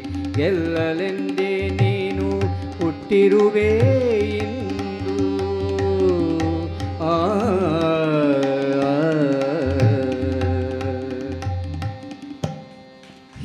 ಕವಿಗಳಾದ ಎಸ್ ಕೆ ಆನಂದ್ ಮತ್ತು ಗಾಯನವನ್ನು ಮಾಡಿದಂತಹ ಪಾಂಡುರಂಗ್ ನಾಯಕ್ ಮತ್ತು ಬಳಗದವರಿಗೆ ಧನ್ಯವಾದಗಳು. ಮುಂದಿನ ಕವಿ doctor T K Sharath Kumar ಅವರು. ಇವರು ಬೆಳ್ತಂಗಡಿ ಪ್ರಥಮ ದರ್ಜೆ ಕಾಲೇಜಿನಲ್ಲಿ ಸಹ ಪ್ರಾಧ್ಯಾಪಕರಾಗಿ ಕಾರ್ಯನಿರ್ವಹಿಸುತ್ತಿದ್ದು, ಆಧುನಿಕ ಕನ್ನಡ ಕಥನ ಕವನಗಳಲ್ಲಿ ಪುರಾಣ ಸ್ವರೂಪ ಎಂಬ ಮಹಾಪ್ರಬಂಧಕ್ಕೆ ಪಿ ಎಚ್ ಡಿ ಪದವಿಯನ್ನು ಪಡೆದಿದ್ದಾರೆ. ಇವರು ಬರೆದ ಕಥೆ, ಕವನ, ಲೇಖನಗಳು ಹಲವು ಪತ್ರಿಕೆಗಳಲ್ಲಿ ಪ್ರಕಟವಾಗಿವೆ. ಹೂಮಳೆ ಹೂಹನಿಗಳು ಅನಾಮಿಕನ ಆತ್ಮ ಮುಂತಾದ ಕವನ ಸಂಕಲನಗಳು ಪ್ರಕಟಗೊಂಡಿವೆ. ಡಾಕ್ಟರ್ ಶರತ್ ಕುಮಾರ್ ಅವರು ತಮ್ಮ ಕವಿತೆಯನ್ನು ವಾಚಿಸಬೇಕು ಅಂತ ವಿನಂತಿಸಿಕೊಳ್ತೇನೆ. ವೇದಿಕೆಯಲ್ಲಿರುವ ಎಲ್ಲ ಹಿರಿಯರಿಗೆ ಹಾಗೂ ಶ್ರೋತೃಗಳಿಗೆ ಮತ್ತು ನನ್ನ ಕವಿತೆಗೆ ಸಂಗೀತವನ್ನು ಸಂಯೋಜಿಸಿ ಹಾಡುವ ಹಾಡುಗಾರ ಬ, ಬಳಗದವರಿಗೆ ಪ್ರೀತಿಯ ಕೃತಜ್ಞತೆಗಳು ಮತ್ತು ಗೌರವವನ್ನು ಹೇಳ್ತಾ ನನ್ನ ಕವಿತೆಯನ್ನು ಪ್ರಾರಂಭಿಸ್ತಾ ಇದ್ದೇನೆ. ಕವಿ ಕಾವ್ಯ ಗಾಯನಕ್ಕಾಗಿಯೇ ಆಯ್ಕೆ ಮಾಡಿದ ಕವಿತೆ, ಸುಮಾರು ಇಪ್ಪತ್ತೈದು ವರ್ಷಗಳ ಹಿಂದಿನ ಕವಿತೆ, ಮದುವೆಯಾಗಿ ಇಪ್ಪತ್ತ ಆರು ವರ್ಷ ಆಯಿತು. ಆ ಕಾಲಘಟ್ಟದ ನೆನಪುಗಳ ಜೊತೆಗಿರುವಂಥ ಕವಿತೆ ಇದು ಅನ್ನುವಂಥದ್ದು. ಕವನದ ಹೆಸರು ಮಲ್ಲಿಗೆಯ ದಂಡೆ. ನಿನಗಾಗಿ ತಂದ ಮಲ್ಲಿಗೆಯ ದಂಡೆ ಬಾಡುತ್ತಿದೆ, ನೀ ಬಾರದೆ. ನಿನಗಾಗಿ ತಂದ ಮಲ್ಲಿಗೆಯ ದಂಡೆ ಬಾಡುತ್ತಿದೆ, ನೀ ಬಾರದೆ. ನೈದಿರುವ ಮುಗುಳಲ್ಲಿ ಕನಸುಗಳ ಹೊಯ್ದಿರುವೆ ನೀನಿನ್ನೂ ಜತೆಯಾಗದೆ. ನೈದಿರುವ ಮುಗುಳಲ್ಲಿ ಕನಸುಗಳ ಹೊಯ್ದಿರುವೆ ನೀನಿನ್ನೂ ಜತೆಯಾಗದೆ. ಬಿಳಿಯಾದ ಮುಗುಳುಗಳು ಅರಳಿ ಬಿರಿಯುತ್ತಿವೆ, ಕನಸುಗಳು ಬರಿದಾಗುತ್ತಿರುವಾಗಲೇ. ಬಿಳಿಯಾದ ಮುಗುಳುಗಳು ಅರಳಿ ಬಿರಿಯುತ್ತಿವೆ, ಕನಸುಗಳು ಬರಿದಾಗುತ್ತಿರುವಾಗಲೇ, ತಣಿಸುತ್ತಿಯೇ ಏಕೆ ಕನಸುಗಳ ಆತುರದ ನೀ ಬಂದು? ತಣಿಸುತ್ತಿಯೇ ಏಕೆ ಕನಸುಗಳ ಆತುರದ ನೀ ಬಂದು? ಕಾತುರದಿ ಮುಡಿಗೇರಿಸಿ ನೀನಿನ್ನು ನಗಬಾರದೆ, ಕಾತುರದಿ ಮುಡಿಗೇರಿಸಿ ನೀನಿನ್ನು ನಗಬಾರದೆ, ಕನಸುಗಳ ನನಸಿನ ಮನೆಗೊಯ್ಯಬಾರದೆ, ನಿನಗಾಗೆ ತಂದ ಮಲ್ಲಿಗೆಯ ದಂಡೆ ಬಾಡುತ್ತಿದೆ, ನೀ ಬಾರದೆ. ಕೃತಜ್ಞತೆಗಳು.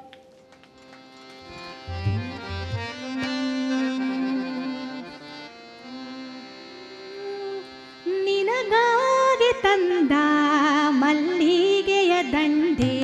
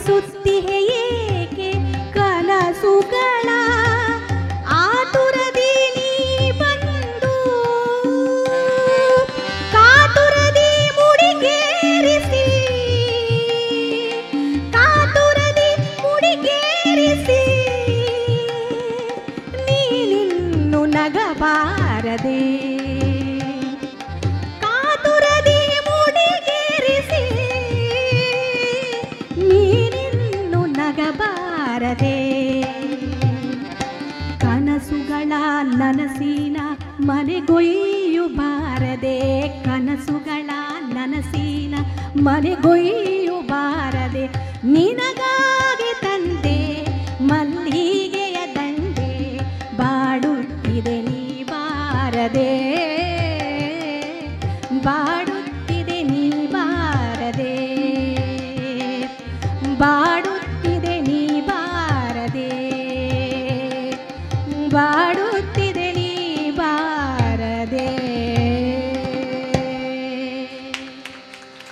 ಕವಿಗಳಾದ doctor T K Sharath Kumar ಮತ್ತು ಗಾಯಕಿ ಪವಿತ್ರ ರೂಪೇಶ್ ಮತ್ತು ಬಳಗದವರಿಗೆ ಧನ್ಯವಾದಗಳು. ಮುಂದಿನ ಕವಯತ್ರಿ ಶ್ರೀಮತಿ ಭವ್ಯ ಆರ್ ನೆಡ್ಪಳ್ಳಿ. ಇವರು ಪುತ್ತೂರಿನ ವಿವೇಕಾನಂದ ಪದವಿ ಕಾಲೇಜಿನಲ್ಲಿ ಪತ್ರಿಕೋದ್ಯಮ ವಿಭಾಗದ ಉಪನ್ಯಾಸಕಿಯಾಗಿ ಕಾರ್ಯನಿರ್ವಹಿಸುತ್ತಿದ್ದಾರೆ. ತಮ್ಮ ಪತಿ ಹರೀಶ್ ಮಂಜೊಟ್ಟಿಯವರ ಜೊತೆಗೂಡಿ ಸಾಂಗತ್ಯ ಎಂಬ ಕವನ ಸಂಕಲನವನ್ನು ಪ್ರಕಟಿಸಿದ್ದಾರೆ.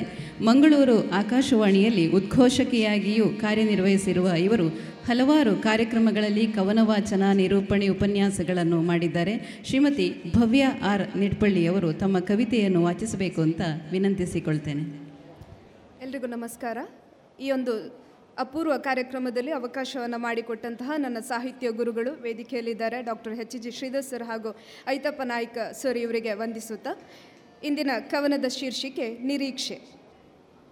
ನಿಶೆ ತುಂಬಿದ ಬದುಕಿನಲ್ಲಿ ನನಸುಗಳ ಪರಿಚಯವಿಲ್ಲ. ನಿಶೆ ತುಂಬಿದ ಬದುಕಿನಲ್ಲಿ ನನಸುಗಳ ಪರಿಚಯವಿಲ್ಲ.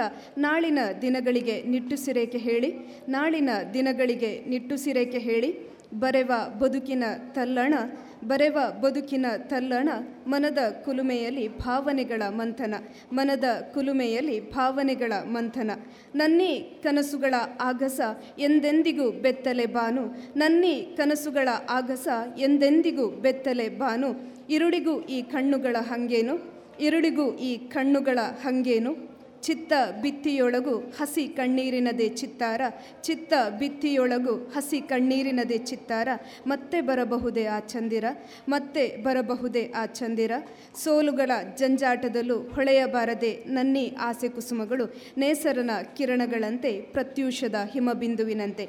ಸೋಲುಗಳ ಜಂಜಾಟದಲ್ಲೂ ಹೊಳೆಯಬಾರದೆ ನನ್ನಿ ಆಸೆ ಕುಸುಮಗಳು, ನೇಸರನ ಕಿರಣಗಳಂತೆ ಪ್ರತ್ಯೂಷದ ಹಿಮಬಿಂದುವಿನಂತೆ. ನಮಸ್ಕಾರ.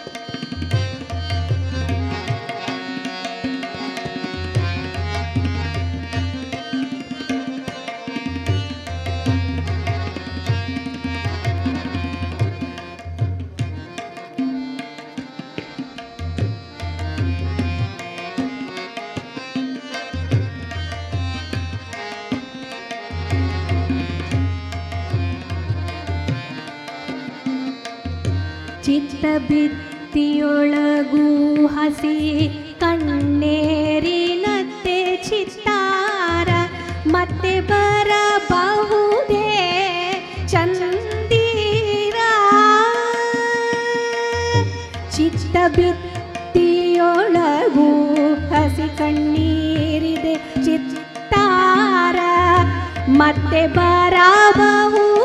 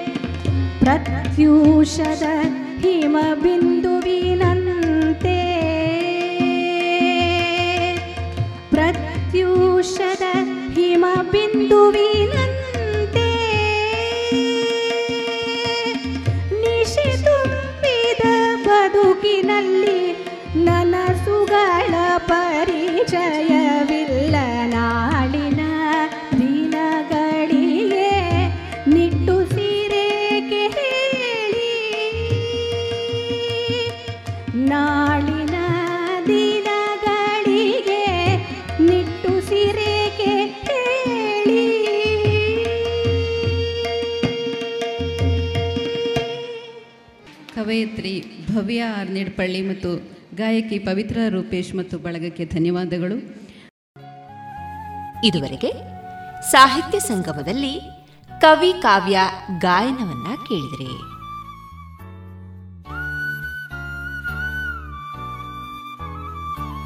ಇನ್ನು ಮುಂದೆ ದೀಪಾ ಕೆ. ಬೇಟ್ವಂಗಾನ ಅವರಿಂದ ಸೋಮೇಶ್ವರ ಶತಕವನ್ನ ಕೇಳೋಣ. ಉಣದಿರ್ಪಾಧನಮಿರ್ದೊಡೇನು? ಸುತನಿರ್ದೇಂ ಮುಪ್ಪಿನಲ್ಲಾಗದ? ಉಣಗಲ್ ಪೈರಿಗೆ ಬಾರದಿರ್ದ ಮಳೆ ತಾಂ ಬಂದೇನದು? ಆಪತ್ತಿನುಳ್ ಮಣಿದುಂ ನೋಡದ ಬಂಧುವೇತಕೆ ಎಣಿಸಲ್ ಕಾಲೋಚಿತ ಕೈದಿದಾತೃಣವೇ तृणवे पर्वतवल्लवे हर हर श्रीचिन्नसोमेश्वर सुरयं सेविसुवात बल्लने महायोगीन्द्ररिन्तिम्बुदम्। दोरयुल् स्नेहवनान्तवम्। ಬಡವರಂ ತಾಂ ನೋಳ್ಪನೇ ಪ್ರೀತಿಯಂ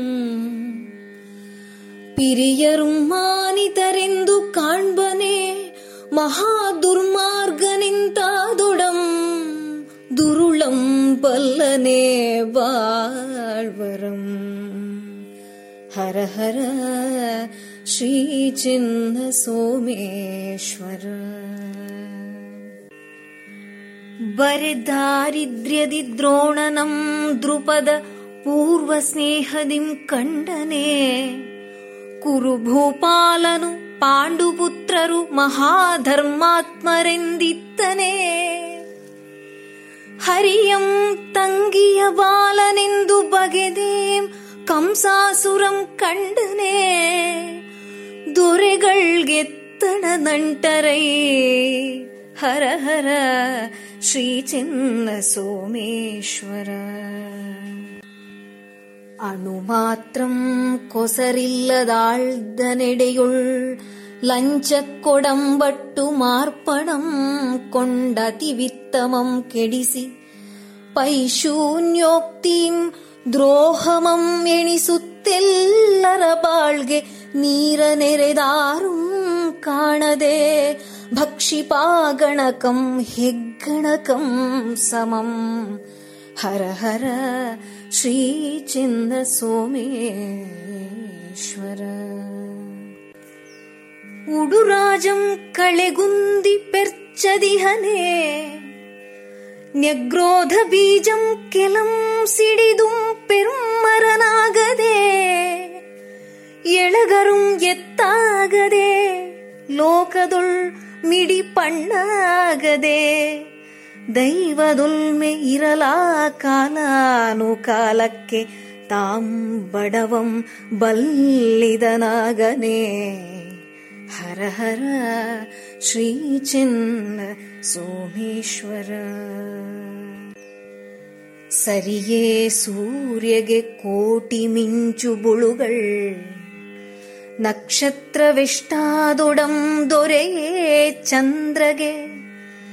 ജീവരത്നകിണയെ മിക്കാത പാഷാണകൾ ഉറകേന്ദ്രങ്കെ സമാനമുള്ളയെ.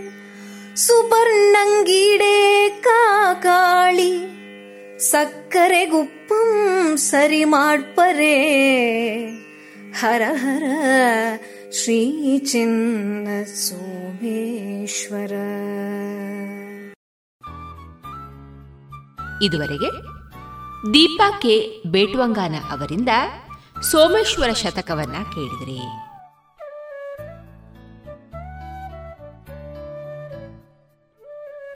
ಇನ್ನೇಕ ಪುಟಾಣಿ ಪ್ರಪಂಚದಲ್ಲಿ ನೆಹರು ನಗರ ವಿವೇಕಾನಂದ ಆಂಗ್ಲ ಮಾಧ್ಯಮ ಶಾಲಾ ವಿದ್ಯಾರ್ಥಿ ಶ್ಯಾಮ್ ಭಟ್ ಅವರಿಂದ ಕತೆ, ಚಾಣಕ್ಯನ ಹಲ್ಲು. ನಾನೀಗ ನೀವು ಕೇಳರಿಯದ ಕಥೆಯನ್ನು ಹೇಳುತ್ತೇನೆ. ಈ ಕಥೆಯ ಹೆಸರು ಚಾಣಕ್ಯನ ಹಲ್ಲು. ಮೌರ್ಯ ಸಾಮ್ರಾಜ್ಯ ಸ್ಥಾಪನೆಗೆ ಮೂಲ ಕಾರಣ ಚಾಣಕ್ಯ ಎಂದರೆ ತಪ್ಪಾಗಲಾರದು. ಚಣಕನೆಂಬ ಬ್ರಾಹ್ಮಣ ಮಗನಾದ್ದರಿಂದ ಇವನನ್ನು ಚಾಣಕ್ಯನೆಂದು ಕರೆಯುತ್ತಾರೆ. ಇವನಿಗೆ ಕೌಟಿಲ್ಯನೆಂಬ ಹೆಸರೂ ಇದೆ. ವಾಸ್ತವವಾಗಿ ಚಾಣಕ್ಯನ ಹೆಸರು ವಿಷ್ಣು ಶರ್ಮ. ವಿಷ್ಣು ಶರ್ಮ ಬಾಲಕನಾಗಿದ್ದಾಗ ಬಹಳ ಚುರುಕಾಗಿದ್ದ ಎಲ್ಲ ಆಟಗಳಲ್ಲೂ ಇವನೇ ಮುಂದು. ಉಳಿದೆಲ್ಲ ಬಾಲಕರು ಇವನ ನಾಯಕತ್ವವನ್ನು ಸುಲಭವಾಗಿ ಒಪ್ಪಿಕೊಳ್ಳುತ್ತಿದ್ದರು. ಒಂದು ದಿನ ಬಾಲಕ ವಿಷ್ಣು ಆಟವಾಡಿ ಸುಸ್ತಾಗಿ ಮನೆಗೆ ಬಂದ. ದಣಿದು ಬಂದ ಮಗನನ್ನು ಮುದ್ದಾಡಿದ ಅವನ ತಾಯಿ ವಿಷ್ಣು ನೀನು ದೊಡ್ಡ ಮನುಷ್ಯನಾದ ಮೇಲೆ ನನ್ನ ಮರೆತು ಬಿಡುತ್ತೀಯಾ ಏನು? ಹೇಳಿದಳು. ನಾನು ದೊಡ್ಡ ಮನುಷ್ಯನಾಗುವುದು ಕನಸು, ಅಕಸ್ಮಾತ್ ಆದರೇನು? ಎಷ್ಟೇ ದೊಡ್ಡ ಮನುಷ್ಯನಾದರೂ ತಾಯಿಗೆ ಮಗನೇ ಅಲ್ಲವೇನು? ಏನಮ್ಮ, ನನ್ನಲ್ಲಿ ನಿನಗೆ ನಂಬಿಕೆ ಇಲ್ಲವೇ? ಕೇಳಿದ ವಿಷ್ಣು. ಇಲ್ಲದೆ ಏನು? ಆದರೆ ಬರೀ ದೊಡ್ಡ ಮನುಷ್ಯ ಅಲ್ಲ ಮಗು. ದೊಡ್ಡ ರಾಜ ಆಗ್ತೀಯ, ಆಗ ನೆನಪಿರಬೇಕಲ್ಲ. ಬಡ ಬ್ರಾಹ್ಮಣನ ಮಗ ಆಗುವುದೆಂದರೆ ರಾಜನ ಮಕ್ಕಳೇ ರಾಜ ಆಗೋದು ಕಷ್ಟ. ಬಡ ಬ್ರಾಹ್ಮಣನ ಮಗ ರಾಜ ಆಗುವುದೆಂದರೇನಮ್ಮ ರಾಜನ ಮಕ್ಕಳೇ ರಾಜ ಆಗೋದು ಕಷ್ಟ. ಇನ್ನು ನಾನು ರಾಜ ಆಗೋದು ಹೇಗೆ ಸಾಧ್ಯ? ಅದ್, ಅದಿರಲಿ, ನಿನಗೆ ಹೇಗಮ್ಮ ಗೊತ್ತು? ನಾನು ರಾಜ ಆಗ್ತೀನಂತ? ನಿನ್ನ ಹಲ್ಲುಗಳು ಮಗು. ನನ್ನ ಹಲ್ಲುಗಳಿಂದ ಏನು ಗೊತ್ತಾಗ್ತಮ್ಮ? ನಿನ್ನ ಮುಂದಿನ ಎರಡು ಹಲ್ಲುಗಳು ರಾಜ ಲಕ್ಷಣ ಹೊಂದಿದೆ. ಅವು ನೀನು ದೊಡ್ಡ ರಾಜನಾಗ್ತೀಯ ಅನ್ನೋದನ್ನು ಸೂಚಿಸ್ತಾ ಇದೆ. ಇಂತಹ ಹಲ್ಲುಗಳಿರುವವನು ರಾಜನಾಗುವುದನ್ನು ತಪ್ಪಿಸಲು ಯಾರಿಂದಲೂ ಸಾಧ್ಯವಿಲ್ಲ. ಈಗ ಬಂದೆ ಅಮ್ಮ ಹೇಳಿ ಹೊರಗೆ ಓಡಿದ ವಿಷ್ಣು ಎರಡು ನಿಮಿಷಗಳಲ್ಲೇ ಬಂದ. ಬಾಯಿಂದ ರಕ್ತ ಸುರಿಯುತ್ತಿತ್ತು. ಬಲ ಕೈಯಲ್ಲೊಂದು ಕಲ್ಲು ಎಡಗೈಯಲ್ಲಿ ಇದ್ದುದನ್ನು ತೋರಿಸುತ್ತಾ ಹೇಳಿದ, ನೋಡಮ್ಮ, ಬಾಯಿ ಕೈ ಎಲ್ಲ ರಕ್ತ. ತಾಯಿ ಗಾಬರಿಯಾಗಿ, ಏನಾಯಿತು ಮಗು? ಕೇಳಿದಳು. ಹಲ್ಲುಗಳು ಕಣಮ್ಮ. ಈ ಹಲ್ಲುಗಳಿದ್ದರೆ ತಾನೇ ನಾನು ರಾಜನಾಗುವುದು ಅದಕ್ಕೆ ಹಲ್ಲುಗಳನ್ನು ಕಲ್ಲಿನಿಂದ ಕುಟ್ಟಿ ಕಿತ್ತು ಹಾಕಿಬಿಟ್ಟೆ. ತಾಯಿ ಮಗನ ಪ್ರೀತಿ ವಾತ್ಸಲ್ಯ ಕಂಡು ಕರಗೆ ಹೋದಳು. ವಿಷ್ಣು ರಾಜನಾಗಲಿಲ್ಲ, ಆದರೆ ರಾಜರನ್ನು ಮೀರಿ ಬೆಳೆದ. ಇದುವರೆಗೆ ಪುಟಾಣಿ ಪ್ರಪಂಚದಲ್ಲಿ ನೆಹರು ನಗರ ವಿವೇಕಾನಂದ ಆಂಗ್ಲ ಮಾಧ್ಯಮ ಶಾಲಾ ವಿದ್ಯಾರ್ಥಿ ಶ್ಯಾಮ್ ಭಟ್ ಅವರಿಂದ ಕಥೆಯನ್ನ ಕೇಳಿದರೆ.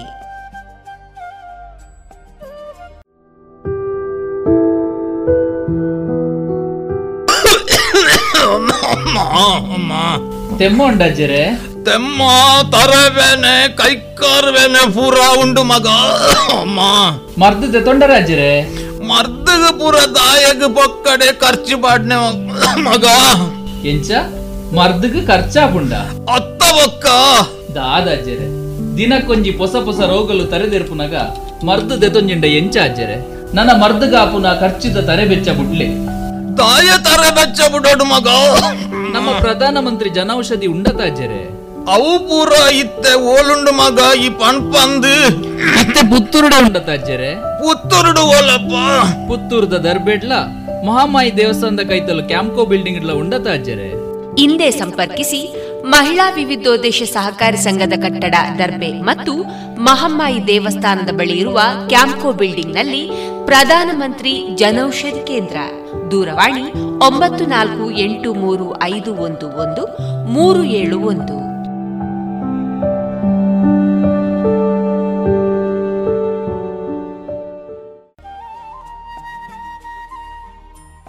ಇನ್ನು ಮುಂದೆ ವೈದ್ಯ ದೇವೋಭವ ಕಾರ್ಯಕ್ರಮದಲ್ಲಿ ಕೊರೋನಾ ವ್ಯಾಕ್ಸಿನೇಷನ್.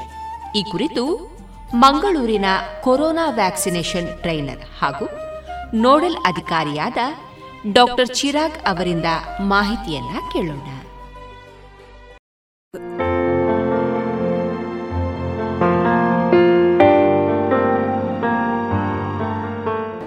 ಎಲ್ಲರಿಗೂ ನಮಸ್ಕಾರ. ಬಹಳಷ್ಟು ನೋಡಿದ್ದೀರಿ ನೀವು ಮಾಧ್ಯಮಗಳಲ್ಲಿ ಕೋವಿಡ್ ಕೋವಿಡ್ ಅಂತ ಕಳೆದ ಒಂದು ವರ್ಷ ಕೋವಿಡ್ ಅಲ್ಲೇ ಹೋಯ್ತು ನಮ್ದೆಲ್ಲರದು ಮೊದಲಿಗೆ ನಾನು ನಮ್ಮ ಗುರುಗಳು ಕೂಡ ಹೌದು ಹಾಗೂ ನಮ್ಮ ಹಿರಿಯರಾದಂಥ ಡಾಕ್ಟರ್ ವಿಭೂಷಣೆ ಅವರಿಗೆ ಪ್ರಣಾಮವನ್ನು ಸಲ್ಲಿಸ್ತಾ ನಿಮ್ಗೆಲ್ರಿಗೂ ಸ್ವಾಗತ ಅನ್ಕೋತೇನೆ ಕೋವಿಡ್ ಬಗ್ಗೆ ಬಹಳಷ್ಟು ಕೇಳಿದಿರಿ ಅಲ್ವಾ? ಎಷ್ಟೋ ಕೆಲವರಿಗೆ ಇಲ್ಲಿ ಕೋವಿಡ್ ಬಂದು ಹೋಗಿರ್ಬೋದು. ಕೆಲವರಿಗೆ ಬಂದು ಹೋಗಿರ್ಬೋದು. ಇಲ್ಲದವರು ಅಕ್ಕಪಕ್ಕದ ಮನೆಯಲ್ಲಿ ಬಂದಿರ್ಬೋದು ಅಂತ ನೀವು ಕೇಳಿದ್ದೀರಿ. ಕಳೆದ ಒಂದು ವರ್ಷ, ಅಂದ್ರೆ ಎರಡ್ ಸಾವಿರದ ಹತ್ತೊಂಬತ್ತು ಡಿಸೆಂಬರ್ನಲ್ಲಿ ಶುರುವಾದಂತಹ ಈ ಕೋವಿಡ್ ಕಾಯಿಲೆ, ಕೊರೋನಾ ವೈರಸ್ ಡಿಸೀಸ್ ಅಂತ ಹೇಳ್ತೇವೆ. ಚೈನಾದಲ್ಲಿ ಹುಟ್ಟಿ ನಂತರ ಇಡೀ ವಿಶ್ವಕ್ಕೆ ಹರಡಿದೆ ಪ್ಯಾಂಡಮಿಕ್ ಅಂತ ಹೇಳ್ತೇವೆ, ಇಡೀ ವಿಶ್ವಕ್ಕೆ ಹರಡಿದೆ. ನಂತರ ದಿನಗಳಲ್ಲಿ ಲಾಕ್ಡೌನ್ ಆಯಿತು. ಆಮೇಲೆ ಲಾಕ್ಡೌನ್ ಓಪನ್ ಆದ ಮೇಲೆ ಭಾರತದಲ್ಲಿ ಅತಿ ಹೆಚ್ಚು ಕೇಸ್ಗಳು ಬರಲಿಕ್ಕೆ ಶುರುವಾಯಿತು. ಅದರಿಂದ ಹಲವಾರು ಜನರು ಜೀವ ಕಳ್ಕೊಂಡ್ರು. ಎಲ್ಲವೂ ನಿಮಗೆ ಗೊತ್ತಿರುವಂತ ವಿಷಯ.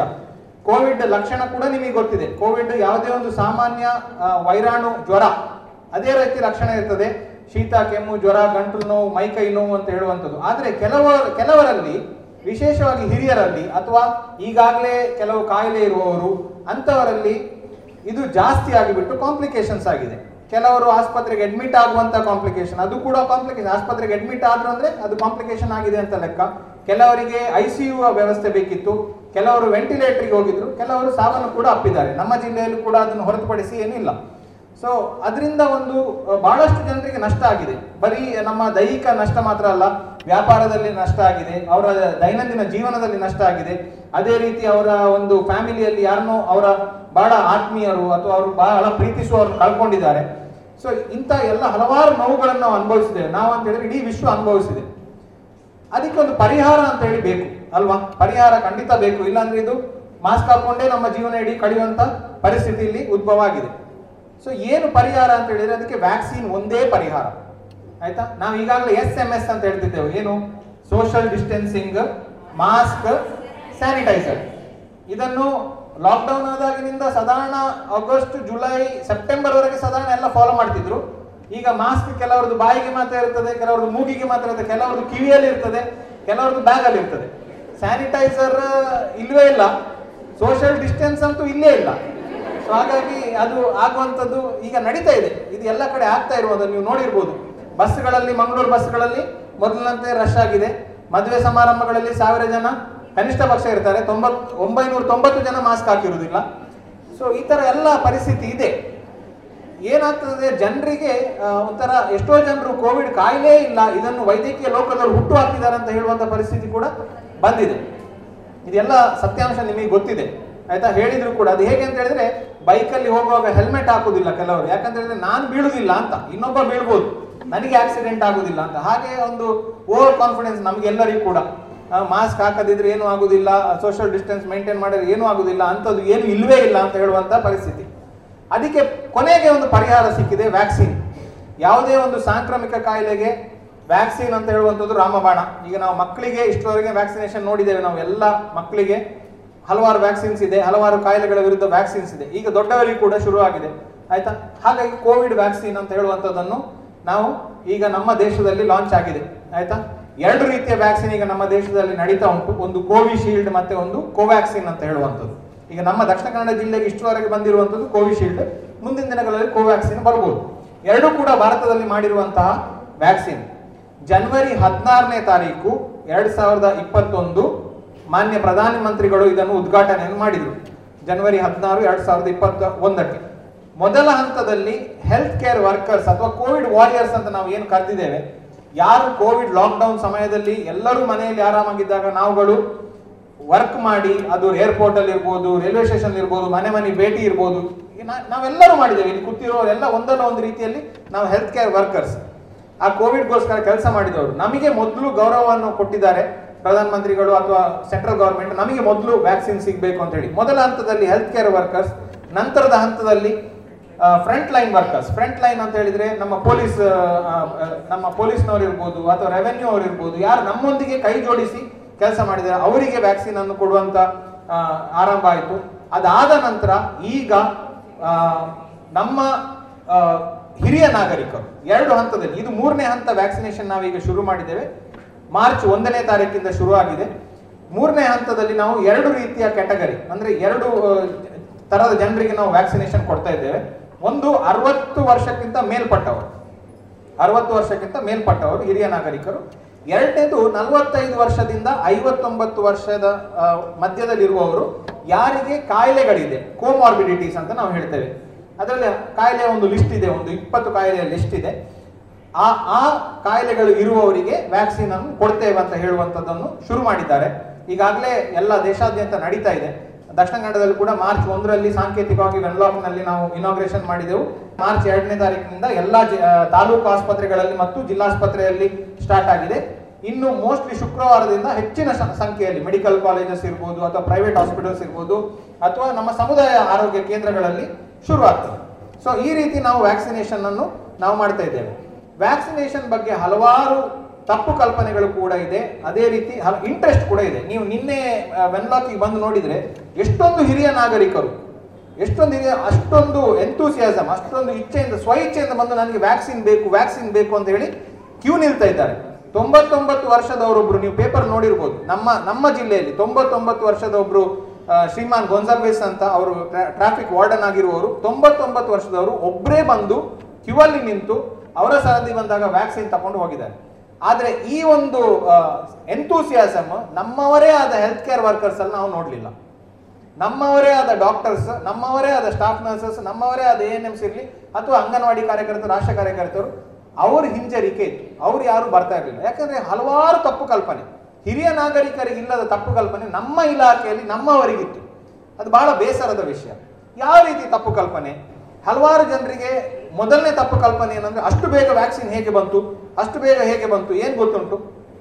ಇದು ವೆರಿ ಕ್ಲಿಯರ್ ಆಗಿ ಗವರ್ಮೆಂಟ್ ಆಫ್ ಇಂಡಿಯಾ ಹೇಳಿದೆ ಎಮರ್ಜೆನ್ಸಿ ಪರ್ಪಸ್ ಇರುವಂತಹ ವ್ಯಾಕ್ಸಿನ್ ಯಾವುದೇ ಒಂದು ವ್ಯಾಕ್ಸಿನ್ ಮಾಡಬೇಕಾದ್ರೆ ವೈದ್ಯಕೀಯ ಒಂದು ಕ್ಷೇತ್ರದಲ್ಲಿ ಬಹಳಷ್ಟು ಕಲ್ತವರು, ತಿಳಿದವರು ಹಲವಾರು ತಿಂಗಳು ಅಥವಾ ವರ್ಷಗಟ್ಟಲೆ ಅದನ್ನ ಬಗ್ಗೆ ಶೋಧನೆಯನ್ನು ಮಾಡಿ ಮಾಡಿರ್ತಾರೆ ವ್ಯಾಕ್ಸಿನ್ ಯಾರು ಕೂಡ ಸುಮ್ಮನೆ ಕಣ್ಣು ಮುಚ್ಚಿ ವ್ಯಾಕ್ಸಿನ್ ಅನ್ನು ಮಾಡಿರುವುದಿಲ್ಲ.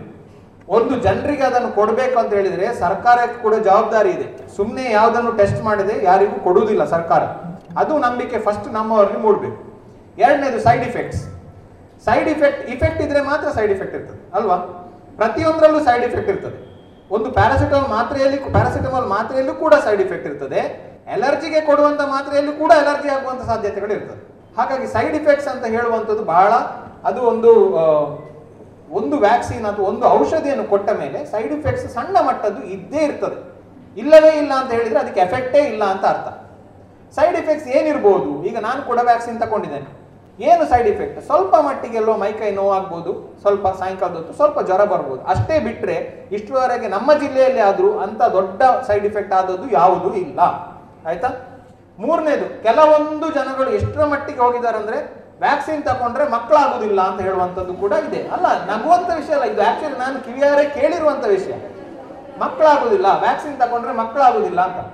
ಈಗ ನಾವು ಹದಿನೆಂಟು ವರ್ಷದ ಮೇಲ್ಪಟ್ಟವರಿಗೆ ಎಲ್ರಿಗೂ ವ್ಯಾಕ್ಸಿನ್ ತಗೊಳ್ಳುವಂತ ಇದಿರ್ತದೆ ಹಾಗಂದ್ರೆ ಇಡೀ ದೇಶಕ್ಕಾಗರೆ ಮಕ್ಕಳೇ ಆಗುದಿಲ್ಲ ಸೊ ಯೋಚನೆ ಮಾಡಬೇಕಾಗ್ತದೆ. ಜನರು ಈ ತರ ತಪ್ಪು ಸಂದೇಶಗಳನ್ನು ಕೊಡುವಾಗ ಸ್ವಲ್ಪ ಮಟ್ಟಿಗೆ ಯೋಚನೆ ಮಾಡಬೇಕಾಗ್ತದೆ.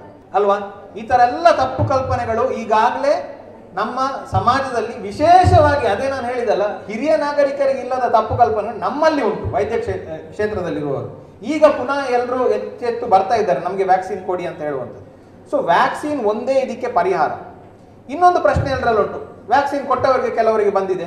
ನೋಡಿ, ಯಾವುದೇ ವ್ಯಾಕ್ಸಿನ್ ಇರ್ಬೋದು, ಮಕ್ಕಳಲ್ಲಿ ಇರ್ಬೋದು ದೊಡ್ಡವರಿರ್ಬೋದು ವ್ಯಾಕ್ಸಿನ್ ಕೊಟ್ಟ ಕೂಡಲೇ ಹಂಡ್ರೆಡ್ ಪರ್ಸೆಂಟ್ ಕಾಯಿಲೆ ಬರುವುದಿಲ್ಲ ಅಂತ ಯಾವತ್ತೂ ಹೇಳಲಿಕ್ಕೆ ಆಗುದಿಲ್ಲ. ವ್ಯಾಕ್ಸಿನ್ ಅಂತ ಹೇಳುವಂಥದ್ದು ನಿಮ್ಮ ರೋಗ ನಿರೋಧಕ ಶಕ್ತಿಯನ್ನು ಒಂದು ರೀತಿಯಲ್ಲಿ ಆ ಕಾಯಿಲೆಯ ವಿರುದ್ಧ ಹೆಚ್ಚು ಮಾಡ್ತದೆ ಹೊರತು ಆ ಕಾಯಿಲೆಯನ್ನು ಸಂಪೂರ್ಣವಾಗಿ ತಡೆಗಟ್ತದೆ ಅಂತ ಹೇಳುವಂತ ಗ್ಯಾರಂಟಿ ಯಾರು ಕೂಡ ಕೊಡುವುದಿಲ್ಲ. ಯಾವ ವ್ಯಾಕ್ಸಿನ್ ಕೂಡ ಹಂಡ್ರೆಡ್ ಪರ್ಸೆಂಟ್ ಈ ವ್ಯಾಕ್ಸಿನ್ ತಗೊಂಡ್ರೆ ಕಾಯಿಲೆ ಬರುವುದಿಲ್ಲ ಅಂತ ಯಾರು ಕೂಡ ನಿಮ್ಗೆ ಹೇಳುದಿಲ್ಲ ವ್ಯಾಕ್ಸಿನ್ ತಗೊಳ್ಳೋದ್ರಿಂದ ಏನಾಗ್ತದೆ? ನಮ್ಮ ರೋಗ ನಿರೋಧಕ ಶಕ್ತಿ ಹೆಚ್ಚಾಗ್ತದೆ. ಆ ಕಾಯಿಲೆಯ ವಿರುದ್ಧ ಹೋರಾಡುವ ಶಕ್ತಿ ಹೆಚ್ಚಾಗ್ತದೆ. ನಾಳೆ ಅಕಸ್ಮಾತ್ ಆ ಕಾಯಿಲೆ ನಮಗೆ ಬಂದರೂ ಕೂಡ ಅದರಿಂದಾಗಿ ಕಾಂಪ್ಲಿಕೇಶನ್ಸ್ ಆಗುವಂಥದ್ದು ಅಥವಾ ಸಾವಾಗುವಂಥದ್ದು ಖಂಡಿತವಾಗ್ಲೂ ತಡಿಬಹುದು. ಈ ಕಾರಣದಿಂದ ನಾವು ವ್ಯಾಕ್ಸಿನ್ ತಗೊಳ್ಬೇಕು. ಎಷ್ಟೋ ಜನ ನಮ್ಮ ಹತ್ರ ಆರ್ಗ್ಯೂ ಮಾಡ್ತಾರೆ, ಏನು ವ್ಯಾಕ್ಸಿನ್ ತಗೊಂಡ್ರೆ ಕಾಯಿಲೆ ಬರುದಿಲ್ವಾ? ನಮ್ಮಲ್ಲಿ ಅಲ್ಲೇ, ಅಲ್ಲಿ ಬಂದಿದೆ ಕಾಯಿಲೆ ವ್ಯಾಕ್ಸಿನ್ ತಗೊಂಡ ಮೇಲೂ ಬಂದಿದೆ. ಬರಬಹುದು, ಬರಬಾರ್ದು ಅಂತ ಏನಿಲ್ಲ. ಆದ್ರೆ ವ್ಯಾಕ್ಸಿನ್ ತಗೊಂಡಾಗ ಆ ಕಾಯಿಲೆ ಬಂದರೂ ಕೂಡ ಒಂದು ಸಣ್ಣ ಮಟ್ಟದಲ್ಲಿ ಬಂದು ಹೋಗ್ತದೆ. ಜೀವಹಾನಿ ಆಗುವಂಥದ್ದನ್ನು ನಾವು ತಡೆಗಟ್ಟಬಹುದು. ಅದಕ್ಕೋಸ್ಕರನೇ ನಾವು ಈಗ ಮೊದಲು ನಮ್ಮ ಹಿರಿಯರನ್ನು ಅರವತ್ತು ವರ್ಷ ಮೇಲ್ಪಟ್ಟವರನ್ನು ಅಥವಾ ನಲವತ್ತೈದರಿಂದ ಐವತ್ತೊಂಬತ್ತು ವರ್ಷ ಕಾಯಿಲೆ ಉಳ್ಳವರನ್ನು ಮೊದಲು ನಾವು ರಕ್ಷಿಸಬೇಕು ಅಂತ ಹೇಳುವಂತ ಒಂದೇ ಉದ್ದೇಶದಿಂದ, ಯಾಕಂದ್ರೆ ಅವರಲ್ಲಿ ಸಾಮಾನ್ಯವಾಗಿ ರೋಗ ನಿರೋಧಕ ಶಕ್ತಿ ಕಮ್ಮಿ ಇರ್ತದೆ, ಅಥವಾ ಅವರಿಗೆ ಬೇರೆ ಕಾಯಿಲೆಗಳಿರ್ತದೆ. ಶುಗರ್ ಇರ್ಬೋದು ಬಿ ಪಿ ಇರ್ಬೋದು, ಅಥವಾ ಇನ್ನು ಕಿಡ್ನಿ ಕಾಯಿಲೆ ಇರ್ಬೋದು, ಏನೋ ಕಾಯಿಲೆ ಇರ್ಬೋದು ಅವರಿಗೆ. ಅವರನ್ನು ಜೀವಹಾನಿ ಆಗೋದ್ರಿಂದ ತಡಿಬೇಕು ಅಂತ ಹೇಳುವಂತ ಉದ್ದೇಶದಿಂದ ನಾವು ವ್ಯಾಕ್ಸಿನ್ ಅನ್ನು ಫಸ್ಟ್ ಅವರಿಗೆ ನಾವು ಈಗ ಶುರು ಮಾಡಿದ್ದೇವೆ ಆಯ್ತಾ? ಸೊ ವ್ಯಾಕ್ಸಿನ್ ಬಗ್ಗೆ ಇರುವಂತಹ ತಪ್ಪು ಕಲ್ಪನೆಗಳನ್ನು ಮೊದಲು ನೀವು, ನೀವುಗಳು ನಿಮ್ಮ ಮುಖಾಂತರ, ಈಗ ನಾನು ಹೇಳಿರುವಂಥದ್ದು, ನಿಮ್ಮ ಮುಖಾಂತರ ಸಮಾಜಕ್ಕೆ ಹರಡಬೇಕು. ವ್ಯಾಕ್ಸಿನ್ ತಗೊಳ್ಳೋದ್ರಿಂದಾಗಿ ಏನೂ ತೊಂದರೆ ಆಗುವುದಿಲ್ಲ. ವ್ಯಾಕ್ಸಿನ್ ತಗೊಳ್ಳೋದ್ರಿಂದಾಗಿ ಮಕ್ಕಳಾಗುವುದಿಲ್ಲ ಅಂತ ಹೇಳುವಂತಹ ಕಲ್ಪನೆಯನ್ನು ಮೊದಲು ತೆಗೆದುಹಾಕಬೇಕು ವ್ಯಾಕ್ಸಿನ್ ತಗೊಂಡ ಕೂಡಲೇ ಕಾಯಿಲೆ ಬರುವುದೇ ಇಲ್ವಾ? ಬರಬಹುದು. ಬಂದರೂ ಕೂಡ ಸಣ್ಣ ಮಟ್ಟದಲ್ಲಿ ಬರ್ತದೆ, ಹೋಗ್ತದೆ. ಇದನ್ನು ನೀವುಗಳು ಮೊದಲಿಗೆ ನಿಮ್ಮ ನಿಮ್ಮ ಜನರು, ಯಾರೇ ಇರ್ಬೋದು, ನಿಮ್ಮ ಮನೆಯಲ್ಲೇ ಇರ್ಬೋದು ನಿಮ್ಮ ಮನೆಯಲ್ಲೇ ಯಾರೋ ಇರ್ಬೋದು, ಇಂಥ ಇದು ಈ ವ್ಯಾಕ್ಸಿನ್ ವಿರುದ್ಧ ಇರೋರು. ಅವರಿಗೆ ಮತ್ತು ನೀವು ಏನು ಯಾವ ಫೀಲ್ಡಲ್ಲಿ ಕೆಲಸ ಮಾಡ್ತಾ ಇದ್ದೀರಿ, ಅಲ್ಲಿ ಜನರಿಗೆ ನೀವು ಈ ಮಾಹಿತಿಯನ್ನು ತಲುಪಿಸಬೇಕು. ಇನ್ನು ವ್ಯಾಕ್ಸಿನ್ ಪಡೆದುಕೊಳ್ಳುವ ರೀತಿ, ಹೇಗೆ ಪಡ್ಕೊಳ್ಬೋದು ನಾವು ವ್ಯಾಕ್ಸಿನ್ ಅಂತ ಹೇಳುವಂಥದ್ದು? ಈಗಾಗಲೇ ಬಹಳಷ್ಟು ರಶ್ ಇದೆ, ಜನರಿಗೆ ಅಪಾಯಿಂಟ್ಮೆಂಟ್ ಸಿಗ್ತಾ ಇಲ್ಲ, ಎಲ್ಲವೂ ತುಂಬ ನಡೀತಾ ಇದೆ. ನೋಡಿ ಡಿಜಿಟಲ್ ಇಂಡಿಯಾ ಅಂತ ಹೇಳಿ ಪ್ರಧಾನಮಂತ್ರಿಗಳು ಆರಂಭ ಮಾಡಿದ್ಮೇಲೆ ಎಲ್ಲವೂ ಆ್ಯಪ್ ಬೇಸ್ಡ್ ಮೊದಲೇನಾಗ್ತಿತ್ತು ವ್ಯಾಕ್ಸಿನ್ ಅಂತ ಹೇಳಿದ್ರೆ ನೀವು ಟಿ ಟಿ ಇಂಜೆಕ್ಷನ್ ತಗೊಂಡಾಗ ಯಾವ್ದು ಆಸ್ಪತ್ರೆಗೆ ಹೋಗ್ಬೋದು, ನೀವು ಬಿಲ್ ಮಾಡಿಸ್ಬೋದು ಇಂಜೆಕ್ಷನ್ ತಗೊಂಡು ಬರ್ಬೋದು. ಬಟ್ ಇಲ್ಲಿ ಹಾಗೆ ಆಗುದಿಲ್ಲ. ಪ್ರತಿಯೊಂದು ಆನ್ಲೈನ್ ಡಿಜಿಟಲ್ ಪ್ರತಿಯೊಂದು ನಿಮ್ಮ ವ್ಯಾಕ್ಸಿನ್ ನೀವು ತಗೊಂಡಿದ್ರೆ ನಿಮ್ಮದು ಹೆಸರು ಅಲ್ಲಿ ಆನ್ಲೈನ್ ಡೇಟಾ ಅಲ್ಲಿ ಇರ್ತದೆ. ತಗೊಳ್ಳೋರ್ದು ಕೂಡ ಆನ್ಲೈನ್ ಡೇಟಾ ಅಲ್ಲಿ ರಿಜಿಸ್ಟ್ರೇಷನ್ ಆಗಿರ್ಬೇಕಾಗ್ತದೆ. ಪ್ರತಿಯೊಂದು ಆಪ್ ಬೇಸ್ಡ್ ಈಗ ಹಿರಿಯ ನಾಗರಿಕರಿಗೆ ಹೇಗೆ ಮಾಡಿದ್ದಾರೆ ಅಂತ ಹೇಳಿದ್ರೆ ಆನ್ಲೈನ್ ರಿಜಿಸ್ಟ್ರೇಷನ್ ಅಂತ ಮಾಡಿದ್ದಾರೆ. CoWIN dot G O V dot in. ಯಾರಿಗಾರು ಇನ್ಫಾರ್ಮೇಶನ್ ಕೊಡ್ಲಿಕ್ಕಿದ್ರೆ ದಯವಿಟ್ಟು ಬರ್ಕೊಳ್ಳಿ. C O W I N CoWIN dot G O V dot in. ಈ ವೆಬ್ಸೈಟ್ಗೆ ಹೋಗಿ, ಅಲ್ಲಿ ಸೆಲ್ಫ್ ರಿಜಿಸ್ಟರ್ ಅಥವಾ ರಿಜಿಸ್ಟರ್ ಯುವರ್ ಸೆಲ್ಫ್ ಅಂತ ಹೇಳಿ ಒಂದು ಆಪ್ಷನ್ ಇದೆ. ರಿಜಿಸ್ಟರ್ ಯುವರ್ ಸೆಲ್ಫ್ ಅಂತ. ಆ ಬಟನ್ ಅನ್ನು ಕ್ಲಿಕ್ ಮಾಡಿದಾಗ ನಿಮ್ಮ ಫೋನ್ ನಂಬರ್ ಅನ್ನು ಕೇಳ್ತದೆ. ಫೋನ್ ನಂಬರ್ ಆಯ್ತಾ? ಫೋನ್ ನಂಬರ್ ಅನ್ನು ಹಾಕಿದಾಗ ಒ ಟಿ ಪಿ ಬರ್ತದೆ. ಒ ಟಿ ಪಿ ಅನ್ನು ಎಂಟರ್ ಮಾಡಿದಾಗ ನಿಮ್ಮನಿಗೆ ಮೇನ್ ಪೇಜ್ಗೆ ತಗೊಂಡು ಹೋಗ್ತದೆ ಮೇನ್ ಪೇಜಿಗೆ ತಗೊಂಡು ಹೋದಾಗ ಅದು ನಿಮಗೆ ಫಸ್ಟ್ ನಿಮ್ಮ ಐ ಡಿ ಪ್ರೂಫ್ ಯಾವುದು ಅಂತೇಳಿ ಕೇಳ್ತದೆ. ಆಧಾರ್ ಹಾಕಿದರೆ ಬೆಸ್ಟ್ ಆಧಾರ್ ಕಡ್ಡಾಯ ಅಲ್ಲ. ದಯವಿಟ್ಟು ತಿಳ್ಕೊಳ್ಳಿ, ಆಧಾರ್ ಕಡ್ಡಾಯ ಅಲ್ಲ, ಏಕೆಂದರೆ ಅದಕ್ಕೂ ಕೂಡ ಗಲಾಟೆಗಳು ನಡೀತದೆ. ಆಧಾರ್ ಯಾಕೆ ಕೇಳ್ತೀರಿ ಅಂತ. ಆಧಾರ್ ಕಡ್ಡಾಯವಲ್ಲ, ಆದರೆ ಆಧಾರ್ ಬೆಸ್ಟ್ ಆಧಾರ್ ಇಲ್ದಿದ್ರೆ any photo I D proof ಯಾವುದು? ಆಧಾರ್ ಆಗ್ಬೋದು, ಪ್ಯಾನ್ ಆಗ್ಬೋದು, ವೋಟರ್ ಐ ಡಿ ಆಗ್ಬೋದು, ನಿಮ್ಮ ಪಾಸ್ಪೋರ್ಟ್ ಆಗ್ಬೋದು, ಯಾವುದು ಕೂಡ ಆಗ್ಬೋದು. ಅದು ಹಾಕಿದ ಕೂಡಲೇ ನಂಬರ್ ಕೇಳ್ತದೆ. ಆ ಐ ನಂಬರ್ ಆಧಾರ್ ನಂಬರ್ ಇದ್ರೆ ಆಧಾರ್ ನಂಬರ್ ಹಾಕಬೇಕು, ನಂತರ ಹೆಸರು. ಹೆಸರು ಹಾಕುವಾಗ ಬಹಳಷ್ಟು ಜನ ಒಂದು ತಪ್ಪು ಮಾಡ್ತಾರೆ. ಏನಂತ ಹೇಳಿದ್ರೆ, ಈಗ ನಿಮ್ಮದು ಹೆಸರು, ಈಗ ನಿಮ್ಮ ಹೆಸರು ಏನೋ ಒಂದು ಸಲೀಮ್ ಸಲೀಂ ಅಂತ ಇಟ್ಕೊಂಡು ಫಾರ್ ಎಕ್ಸಾಂಪಲ್ ಸಲೀಮ್ ಅಂತ ಒಂದು ಹೆಸರು. Salim S A L I M ಕೂಡ ಸಲೀಮೆ S A L double E M ಕೂಡ ಸಲೀಮ್. ಹೌದಲ್ವಾ? ಆಧಾರಲ್ಲಿ ಯಾವ ರೀತಿ ಬಂದಿರ್ತದೆ, ಅದೇ ರೀತಿ ದಯವಿಟ್ಟು ಎಂಟರ್ ಮಾಡಲಿಕ್ಕೆ ಹೇಳಬೇಕು. ಇಲ್ಲಿ ಏನಾಗ್ತದೆ? ಅವನು ಹೇಳ್ತಾನೆ, ನಂದು ಆಧಾರಲ್ಲಿ ತಪ್ಪುಂಟು, ಎಲ್ ಡಬಲ್ ಇ ಎಂ ಉಂಟು. ನಂದು ಆಕ್ಚುಲಿ ಎಲ್ಲ ಎಂ ಸೊ ನಾನು ಎಲ್ಲ ಎಂ ಹಾಕ್ತೇನೆ ಅಂತ ಹೇಳಿ. ಹಾಗೆ ಹಾಕಿದಾಗ ಏನಾಗ್ತದೆ? ವ್ಯಾಕ್ಸಿನೇಷನ್ಗೆ ವೆರಿಫಿಕೇಶನ್ಗೆ ಬಂದಾಗ ಐ ಡಿ ಮ್ಯಾಚ್ ಆಗುದಿಲ್ಲ. ವ್ಯಾಕ್ಸಿನೇಷನ್ ಕೊಡ್ಲಿಕ್ಕೆ ಆಗುದಿಲ್ಲ. ಸೊ ಆಧಾರಲ್ಲಿ ತಪ್ಪು ಹೆಸರು ಇದ್ರೂ ಕೂಡ, ತಪ್ಪು ಸ್ಪೆಲ್ಲಿಂಗ್ ಇದ್ರೂ ಕೂಡ ದಯವಿಟ್ಟು ಅದೇ ಹೆಸರನ್ನು ಎಂಟರ್ ಮಾಡಬೇಕು. ಎಂಟರ್ ಮಾಡಿದಾಗ ನೆಕ್ಸ್ಟ್ ಅದು ನಿಮಗೆ ಇಯರ್ ಆಫ್ ಬರ್ತ್ ಕೇಳ್ತದೆ. ಹುಟ್ಟಿದಂತ ವರ್ಷ. ಇಯರ್ ಆಫ್ ಬರ್ತ್ ಎಂಟರ್ ಮಾಡಿದಾಗ ಐವತ್ತೊಂಬತ್ತು ಮುಗಿದು ಅರವತ್ತಕ್ಕೆ ಬಿದ್ದಿದ್ರೆ, ಅರವತ್ತು ಕಂಪ್ಲೀಟೆಡ್ ಅಲ್ಲ ಇಲ್ಲಿ. ಐವತ್ತೊಂಬತ್ತು ಮುಗಿದು ಅರವತ್ತಕ್ಕೆ ಬಿದ್ದಿದ್ರೆ ಎಕ್ಸೆಪ್ಟ್ ಮಾಡ್ತದೆ. ಸೊ ನೀವು ಅಷ್ಟು ಇಷ್ಟನ್ನು ಎಂಟರ್ ಮಾಡಿ. ಯಾವ ಪ್ರೂಫ್ ಅಂತ ಸೆಲೆಕ್ಟ್ ಮಾಡೋದು, ಆಧಾರ್ ನಂಬರ್ ಹಾಕೋದು ಅಥವಾ ಬೇರೆ ಐಡಿಯ ನಂಬರ್ ಹಾಕೋದು, ಹೆಸರು, ಆ ಐಡಿಯಲ್ಲಿ ಹೇಗೆ ಉಂಟು, ಹಾಗೆ ಎಂಟರ್ ಮಾಡೋದು, ಮತ್ತು ಇಯರ್ ಆಫ್ ಬರ್ತ್ ಇದನ್ನು ಎಂಟರ್ ಮಾಡಿ ಸಬ್ಮಿಟ್ ಕೊಟ್ಟಾಗ ನಿಮ್ಮದು ರಿಜಿಸ್ಟ್ರೇಷನ್ ಆಗ್ತದೆ. ರಿಜಿಸ್ಟ್ರೇಷನ್ ಅರ್ಥ ವ್ಯಾಕ್ಸಿನ್ ಸಿಗ್ತದೆ ಅಂತ ಅಲ್ಲ. ರಿಜಿಸ್ಟ್ರೇಷನ್ ಅರ್ಥ ವ್ಯಾಕ್ಸಿನ್ ಸಿಗ್ತದೆ ಅಂತ ಅಲ್ಲ. ರಿಜಿಸ್ಟ್ರೇಷನ್ ಆಗ್ತದೆ. ಇದು ಅರವತ್ತು ವರ್ಷ ಮೇಲ್ಪಟ್ಟವರಿಗೆ. ಇನ್ನು ನಲವತ್ತೈದು ವರ್ಷದಿಂದ ಐವತ್ತು ಒಂಬತ್ತು ವರ್ಷದವರಿಗೆ ಏನ್ ಮಾಡಬೇಕು? ಸೇಮ್, ಇದೇ ರೀತಿ ಐಡಿ ಎಲ್ಲ ಹಾಕ್ತೀರಿ. ಡೇಟ್ ಆಫ್ ಬರ್ತ್ ಹಾಕಿದಾಗ ಅದು ಅರವತ್ತರ ಕೆಳಗೆ ಅಲ್ಲ? ಅದು ಕೇಳ್ತದೆ, ನಿಮಗೆ ಕೋಮಾರ್ಬಿಡಿಟೀಸ್ ಉಂಟಾ ಇಲ್ವಾ ಅಂತ. ಎಸ್ ಆರ್ ನೋ ಕಾಯಿಲೆಗಳು ಉಂಟಾ? ಎಸ್ ಅಂತ ಹಾಕಿದ್ರೆ ರಿಜಿಸ್ಟರ್ ಆಗ್ತದೆ. ಆಯ್ತಾ? ನೋ ಅಂತ ಹಾಕಿದ್ರೆ ರಿಜಿಸ್ಟರ್ ಆಗುದಿಲ್ಲ. ಸೊ ರಿಜಿಸ್ಟರ್ ಆದ ಮೇಲೆ ನೀವು ಅಪಾಯಿಂಟ್ಮೆಂಟ್ ಬುಕ್ ಮಾಡಬೇಕಾಗ್ತದೆ. ಅಪಾಯಿಂಟ್ಮೆಂಟ್ ಬುಕ್ಕಿಂಗ್ ಹೇಗೆ? ಈಗ ನಮ್ಮ ಡಿಸ್ಟ್ರಿಕ್ಟ್ ಇಂದ ಡಿಸ್ಟ್ರಿಕ್ಟ್ ಆಫೀಸಸ್ ಇಂದ ಸೆಷನ್ಗಳನ್ನು ಕ್ರಿಯೇಟ್ ಮಾಡ್ತೇವೆ. ಎಲ್ಲಿ ನಾವು ವ್ಯಾಕ್ಸಿನೇಷನ್ ಸೆಂಟರ್ಸ್ ಮಾಡ್ತೇವೆ, ಯಾವ ದಿವಸ ಮಾಡ್ತೇವೆ ಅಂತ ಹೇಳುವಂಥದ್ದನ್ನು ನಾವು ಡಿಸೈಡ್ ಮಾಡಿ ಕ್ರಿಯೇಟ್ ಮಾಡ್ತೇವೆ. ಕ್ರಿಯೇಟ್ ಮಾಡಿದ ನಂತರ ನೀವು ಅಲ್ಲಿ ಹೋಗಿ ನಿಮ್ಮ ಏನು ಲಾಗಿನ್ ಈಗ ಐಡಿಯಾ ಮಾಡಿದಿರಲ್ಲ, ಅಲ್ಲಿ ಹೋಗಿ ಚೆಕ್ ಮಾಡಿದಾಗ ಕ್ಯಾಲೆಂಡರ್ ಐಕಾನ್ ಇರ್ತದೆ, ಅದನ್ನು ಕ್ಲಿಕ್ ಮಾಡಿದಾಗ ನಿಮಗೆ ಸ್ಟೇಟ್ ಕೇಳ್ತದೆ, ನಿಮ್ಮ ಸ್ಟೇಟ್ ಹಾಕಬೇಕು ಡಿಸ್ಟ್ರಿಕ್ಟ್ ಬ್ಲಾಕ್ ಬ್ಲಾಕ್ ಅಂದರೆ ತಾಲೂಕು ತಾಲೂಕು ಪಿನ್ ಕೋಡ್ ನಿಮಗೆ ಯಾವ ಪಿನ್ ಕೋಡ್ ಅಲ್ಲಿ ವ್ಯಾಕ್ಸಿನ್ ತಗೊಳ್ಳಿಕ್ಕೆ ಇಂಟ್ರೆಸ್ಟ್ ಉಂಟು? ಆ ಪಿನ್ ಕೋಡ್ ಹಾಕಿದಾಗ ಆ ಪಿನ್ ಕೋಡ್ ಅಲ್ಲಿ ಯಾವುದೆಲ್ಲ ಸೆಷನ್ಸ್ ಉಂಟು ಅಂತೇಳಿ ತೋರಿಸ್ತದೆ. ತೋರಿಸಿದಾಗ ಅಲ್ಲಿ ಸೆಷನ್ಸ್ ಇದ್ರೆ ನೀವು ಕ್ಲಿಕ್ ಮಾಡಿ ಸಿಲೆಕ್ಟ್ ಮಾಡ್ಬೋದು. ಬೆಳಿಗ್ಗೆ ಸೆಷನ್ ಆಫ್ಟರ್ನೂನ್ ಸೆಷನ್ ಅಂತ ಕೇಳ್ತದೆ. ಓಪನ್ ಇದ್ರೆ ಮಾತ್ರ ಓಪನ್ ಇಲ್ಲ ಇದ್ರೆ ಕಾಯ್ಬೇಕಾಗ್ತದೆ. ಸೆಷನ್ ಆಗುವವರೆಗೆ. ಯಾಕಂದ್ರೆ ನಾವು ಇನ್ನೂ ಫುಲ್ ಫ್ಲೆಜ್ ಶುರು ಮಾಡಲಿಲ್ಲ ದಕ್ಷಿಣ ಕನ್ನಡದಲ್ಲಿ. ಕೇವಲ ತಾಲೂಕು ಆಸ್ಪತ್ರೆ ಮತ್ತು ಜಿಲ್ಲಾಸ್ಪತ್ರೆಯಲ್ಲಿ ಮಾತ್ರ ನಡೀತಾ ಉಂಟು. ಇನ್ನು private medical colleges P H ಸಿಗಳಿಗೆ ಹೋಗ್ಲಿಕ್ಕೆ ಸ್ವಲ್ಪ ಸಮಯ ಬೇಕಾಗ್ತದೆ. ಯಾಕಂದ್ರೆ ರೆಡಿ ಆಗ್ಬೇಕಲ್ಲ ಪ್ರತಿಯೊಂದು. ಸೊ ಅವರ ಅವರ ಪಿನ್ ಕೋಡ್ ಅಲ್ಲಿ ಜಾಗಗಳಿದ್ರೆ, ಆಸ್ಪತ್ರೆಗಳಿದ್ರೆ, ಅಲ್ಲಿ ಯಾವ ದಿವ್- ದಿವಸ ಉಂಟು ಅಂತ ಸೆಷನ್ ನೋಡುದು ಸಿಲೆಕ್ಟ್ ಮಾಡುದು, ಹೋಗುದು. ವ್ಯಾಕ್ಸಿನೇಷನ್ಗೆ ಹೋದಾಗ ಏನ್ ಮಾಡಬೇಕು? ಅರವತ್ತು ವರ್ಷ ಮೇಲ್ಪಟ್ಟವರಾದ್ರೆ, ಕೇವಲ ಅವರ ಯಾವ ಐ ಡಿ ಪ್ರೂಫ್ ಹಾಕಿರ್ತಾರಲ್ಲ, ಅಲ್ಲಿ ಆಧಾರ, ಪ್ಯಾನ್ ಕಾರ್ಡ್, ಅದನ್ನು ಹಿಡ್ಕೊಂಡು ಹೋದ್ರೆ ಸಾಕು. ಬೇರೆ ಏನು ಬೇಡ. ಆದ್ರೆ ನಲವತ್ತೈದು ವರ್ಷದಿಂದ ಐವತ್ತೊಂಬತ್ತು ವರ್ಷದ ಒಳಗಿನವರು ಏನಿದ್ದಾರೆ?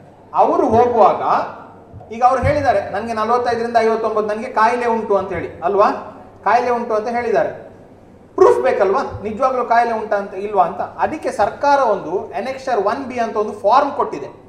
ಒಂದು ಫಾರ್ಮ್ ಕೊಟ್ಟಿದೆ. ಆ ಫಾರ್ಮಿನಲ್ಲಿ ಅವರ ಡಾಕ್ಟರ್ ಯಾರಿದ್ದಾರೆ? ಟ್ರೀಟ್ಮೆಂಟ್ ಕೊಡ್ತಾ ಇರುವಂಥ ಡಾಕ್ಟರ್. ಅವರು, ಹೌದು, ಇವನಿಗೆ ಕಾಯಿಲೆ ಉಂಟು ಅಂತ ಹೇಳಿ ಸರ್ಟಿಫೈ ಮಾಡಿ, ಸೈನ್ ಮತ್ತು ಸೀಲ್ ಹಾಕಿ ಕೊಡಬೇಕು. ಈಗ ಒಂದು ಪ್ರಶ್ನೆ ಬರ್ಬೋದು. ನಮ್ಮ ಡಾಕ್ಟರ್ ನಮಗೆ ಒಂದು ಚೀಟಿ ಕೊಟ್ಟಿದ್ದಾರೆ. ಅವರು ಓ ಪಿ ಡಿ ಕ್ಲಿನಿಕ್ ಚೀಟಿ ಕೊಟ್ಟಿದ್ದಾರೆ. ಅದು ನನ್ನ ಆಸ್ಪತ್ರೆದು ಚೀಟಿ ಉಂಟು. ಡಿಸ್ಚಾರ್ಜ್ ಸಮ್ಮರಿ ಅದು ಆಗುದಿಲ್ಲ. ಅದು ಆಗುದಿಲ್ಲ. ನಿಮ್ಮ ಹತ್ರ ಆಲ್ರೆಡಿ ಇರುವಂತಹ ಚೀಟಿ ಅಥವಾ ನಿಮ್ಮ ಆಸ್ಪತ್ರೆಯಲ್ಲಿ ಕೊಟ್ಟಂತ ಡಿಸ್ಚಾರ್ಜ್ ಸಮ್ಮರಿ ಆಗುದಿಲ್ಲ. ನಮ್ಮ ಗವರ್ಮೆಂಟ್ ಏನು ಒನ್ ಬಿ ಅಂತ ಒಂದು ಫಾರ್ಮ್ಯಾಟ್ ಕೊಟ್ಟಿದ್ದಾರೆ. ಅದು ಸಾಧಾರಣ ವಾಟ್ಸ್ಆಪ್ ಅಲ್ಲಿ ಎಲ್ಲ ಕಡೆ ನಾವು ಕಳಿಸಿದ್ದೇವೆ. ಇಲ್ಲ ನಿಮಗೆ ಹತ್ತಿರದ ಆಸ್ಪತ್ರೆಯಲ್ಲಿ ಸಿಗ್ತದೆ. ಒನ್ ಬಿ ಅಂತ ಏನು ಫಾರ್ಮ್ಯಾಟ್ ಕಳಿಸಿ ಅದೇ ಫಾರ್ಮಿನಲ್ಲಿ ಅವರ ಡಾಕ್ಟರ್ ಸೈನ್ ಮತ್ತೆ ಸೀಲ್ ಹಾಕಿಕೊಂಡು ಹಾಕಿ ಕೊಡಬೇಕು ಇವರು ವ್ಯಾಕ್ಸಿನೇಷನ್ಗೆ ಬಂದಂತ ಸಮಯದಲ್ಲಿ ಅವರು ಅಪಾಯಿಂಟ್ಮೆಂಟ್ ಫಿಕ್ಸ್ ಮಾಡಿರ್ತಾರೆ. ಅಪಾಯಿಂಟ್ಮೆಂಟ್ ಬರುವಾಗ ಈ ಎನೆಕ್ಷರ್ ಒನ್ ಬಿ ಅನ್ನು ಹಿಡ್ಕೊಂಡು ಬರಬೇಕು. ಎನೆಕ್ಷನ್ ಒನ್ ಬಿ ಇಲ್ಲದಿದ್ದರೆ ಅವರಿಗೆ ವ್ಯಾಕ್ಸಿನ್ ಕೊಡುವುದಿಲ್ಲ. ಎರಡನೇದಾಗಿ ಈಗ ಅಕಸ್ಮಾತ್ ಇವತ್ತು ನೀವು ವ್ಯಾಕ್ಸಿನ್ಗೆ ಅಪಾಯಿಂಟ್ಮೆಂಟ್ ಫಿಕ್ಸ್ ಮಾಡಿದ್ದೀರಿ. ಏನೋ ಕಾರಣದಿಂದ ನಿಮಗೆ ಬರ್ಲಿಕ್ಕೆ ಆಗಲಿಲ್ಲ ನನಗೆ ವ್ಯಾಕ್ಸಿನ್ ಸಿಗುವುದಿಲ್ವಾ ಹಾಗೇನಿಲ್ಲ. ನೀವು ರೀಶೆಡ್ಯೂಲ್ ಮಾಡಬಹುದು. ರೀಶೆಡ್ಯೂಲ್ ಮಾಡಬಹುದು ಆಯಿತಾ? ನೀವೇ ಮಾಡಬೇಕು ಅದು. ನಮ್ಮ ಹತ್ರ ಬರುವ ಅವಶ್ಯಕತೆ ಇಲ್ಲ ಎಲ್ಲಿಗೆ ಹೋಗುವ ಅವಶ್ಯಕತೆ ಇಲ್ಲ. ನಿಮ್ಮದೇ ಲಾಗಿನ್ ಐ ಡಿ ನಿಮ್ಮದೇ ಲಾಗಿನ್ ಫೋನ್ ನಂಬರ್ ಹಾಕೋದು ಒ ಟಿ ಪಿ ಬರ್ತದೆ. ಎಂಟರ್ ಆದಾಗ ಆ ಫೋನ್ ನಂಬರಲ್ಲಿ ಯಾರ್ದೆಲ್ಲ ಲಿಂಕ್ ಆಗಿದೆ, ಅದು ಹೆಸರು ಕಾಣ್ತದೆ. ನೀವೇ ಅದನ್ನು ಅಪಾಯಿಂಟ್ಮೆಂಟ್ ರೀಶೆಡ್ಯೂಲ್ ಮಾಡ್ಬೋದು. ಆಯಿತಾ? ಒಂದು ನೆನ್ಪಿಟ್ಕೊಳ್ಳಿ, ಒಂದು ಫೋನ್ ನಂಬರಲ್ಲಿ ನಾಲ್ಕು ಜನರನ್ನು ಮಾತ್ರ ರಿಜಿಸ್ಟರ್ ಮಾಡ್ಲಿಕ್ಕೆ ಆಗ್ತದೆ. ನಾಲ್ಕರಕ್ಕಿಂತ ಜಾಸ್ತಿ ಆಗುದಿಲ್ಲ. ಆಲ್ರೆಡಿ ನಿಮ್ಮದ ಹೆಸರಲ್ಲಿ ಯಾರು ರಿಜಿಸ್ಟರ್ ಆಗಿದ್ರೆ ಮೂರು ಜನರಿಗೆ ಮಾಡ್ಬೋದು. ಹೊಸ ಫೋನ್ ನಂಬರ್ ಆದರೆ ಒಂದು ಫೋನ್ ನಂಬರ್ನಲ್ಲಿ ನಾಲ್ಕು ಜನರಿಗೆ ನೀವು ರಿಜಿಸ್ಟರ್ ಮಾಡ್ಬೋದು. ಈಗ ಕೆಲವರದ್ದು ಪ್ರಶ್ನೆ ಇರ್ಬೋದು. ಈಗ ನಾನು ಫೋ, ನನ್ನ ಫೋನ್ ನಂಬರ್ ರಿಜಿಸ್ಟರ್ ಮಾಡಿದ್ದೇನೆ, ಅದು ನನ್ನ ತಂದೆದ್ದು, ಅವರು ಹೋದರೆ ಈ ಫೋನ್ ನಂಬರ್ ಬೇಕಾ? ಬೇಡ, ಅವಶ್ಯಕತೆ ಇಲ್ಲ.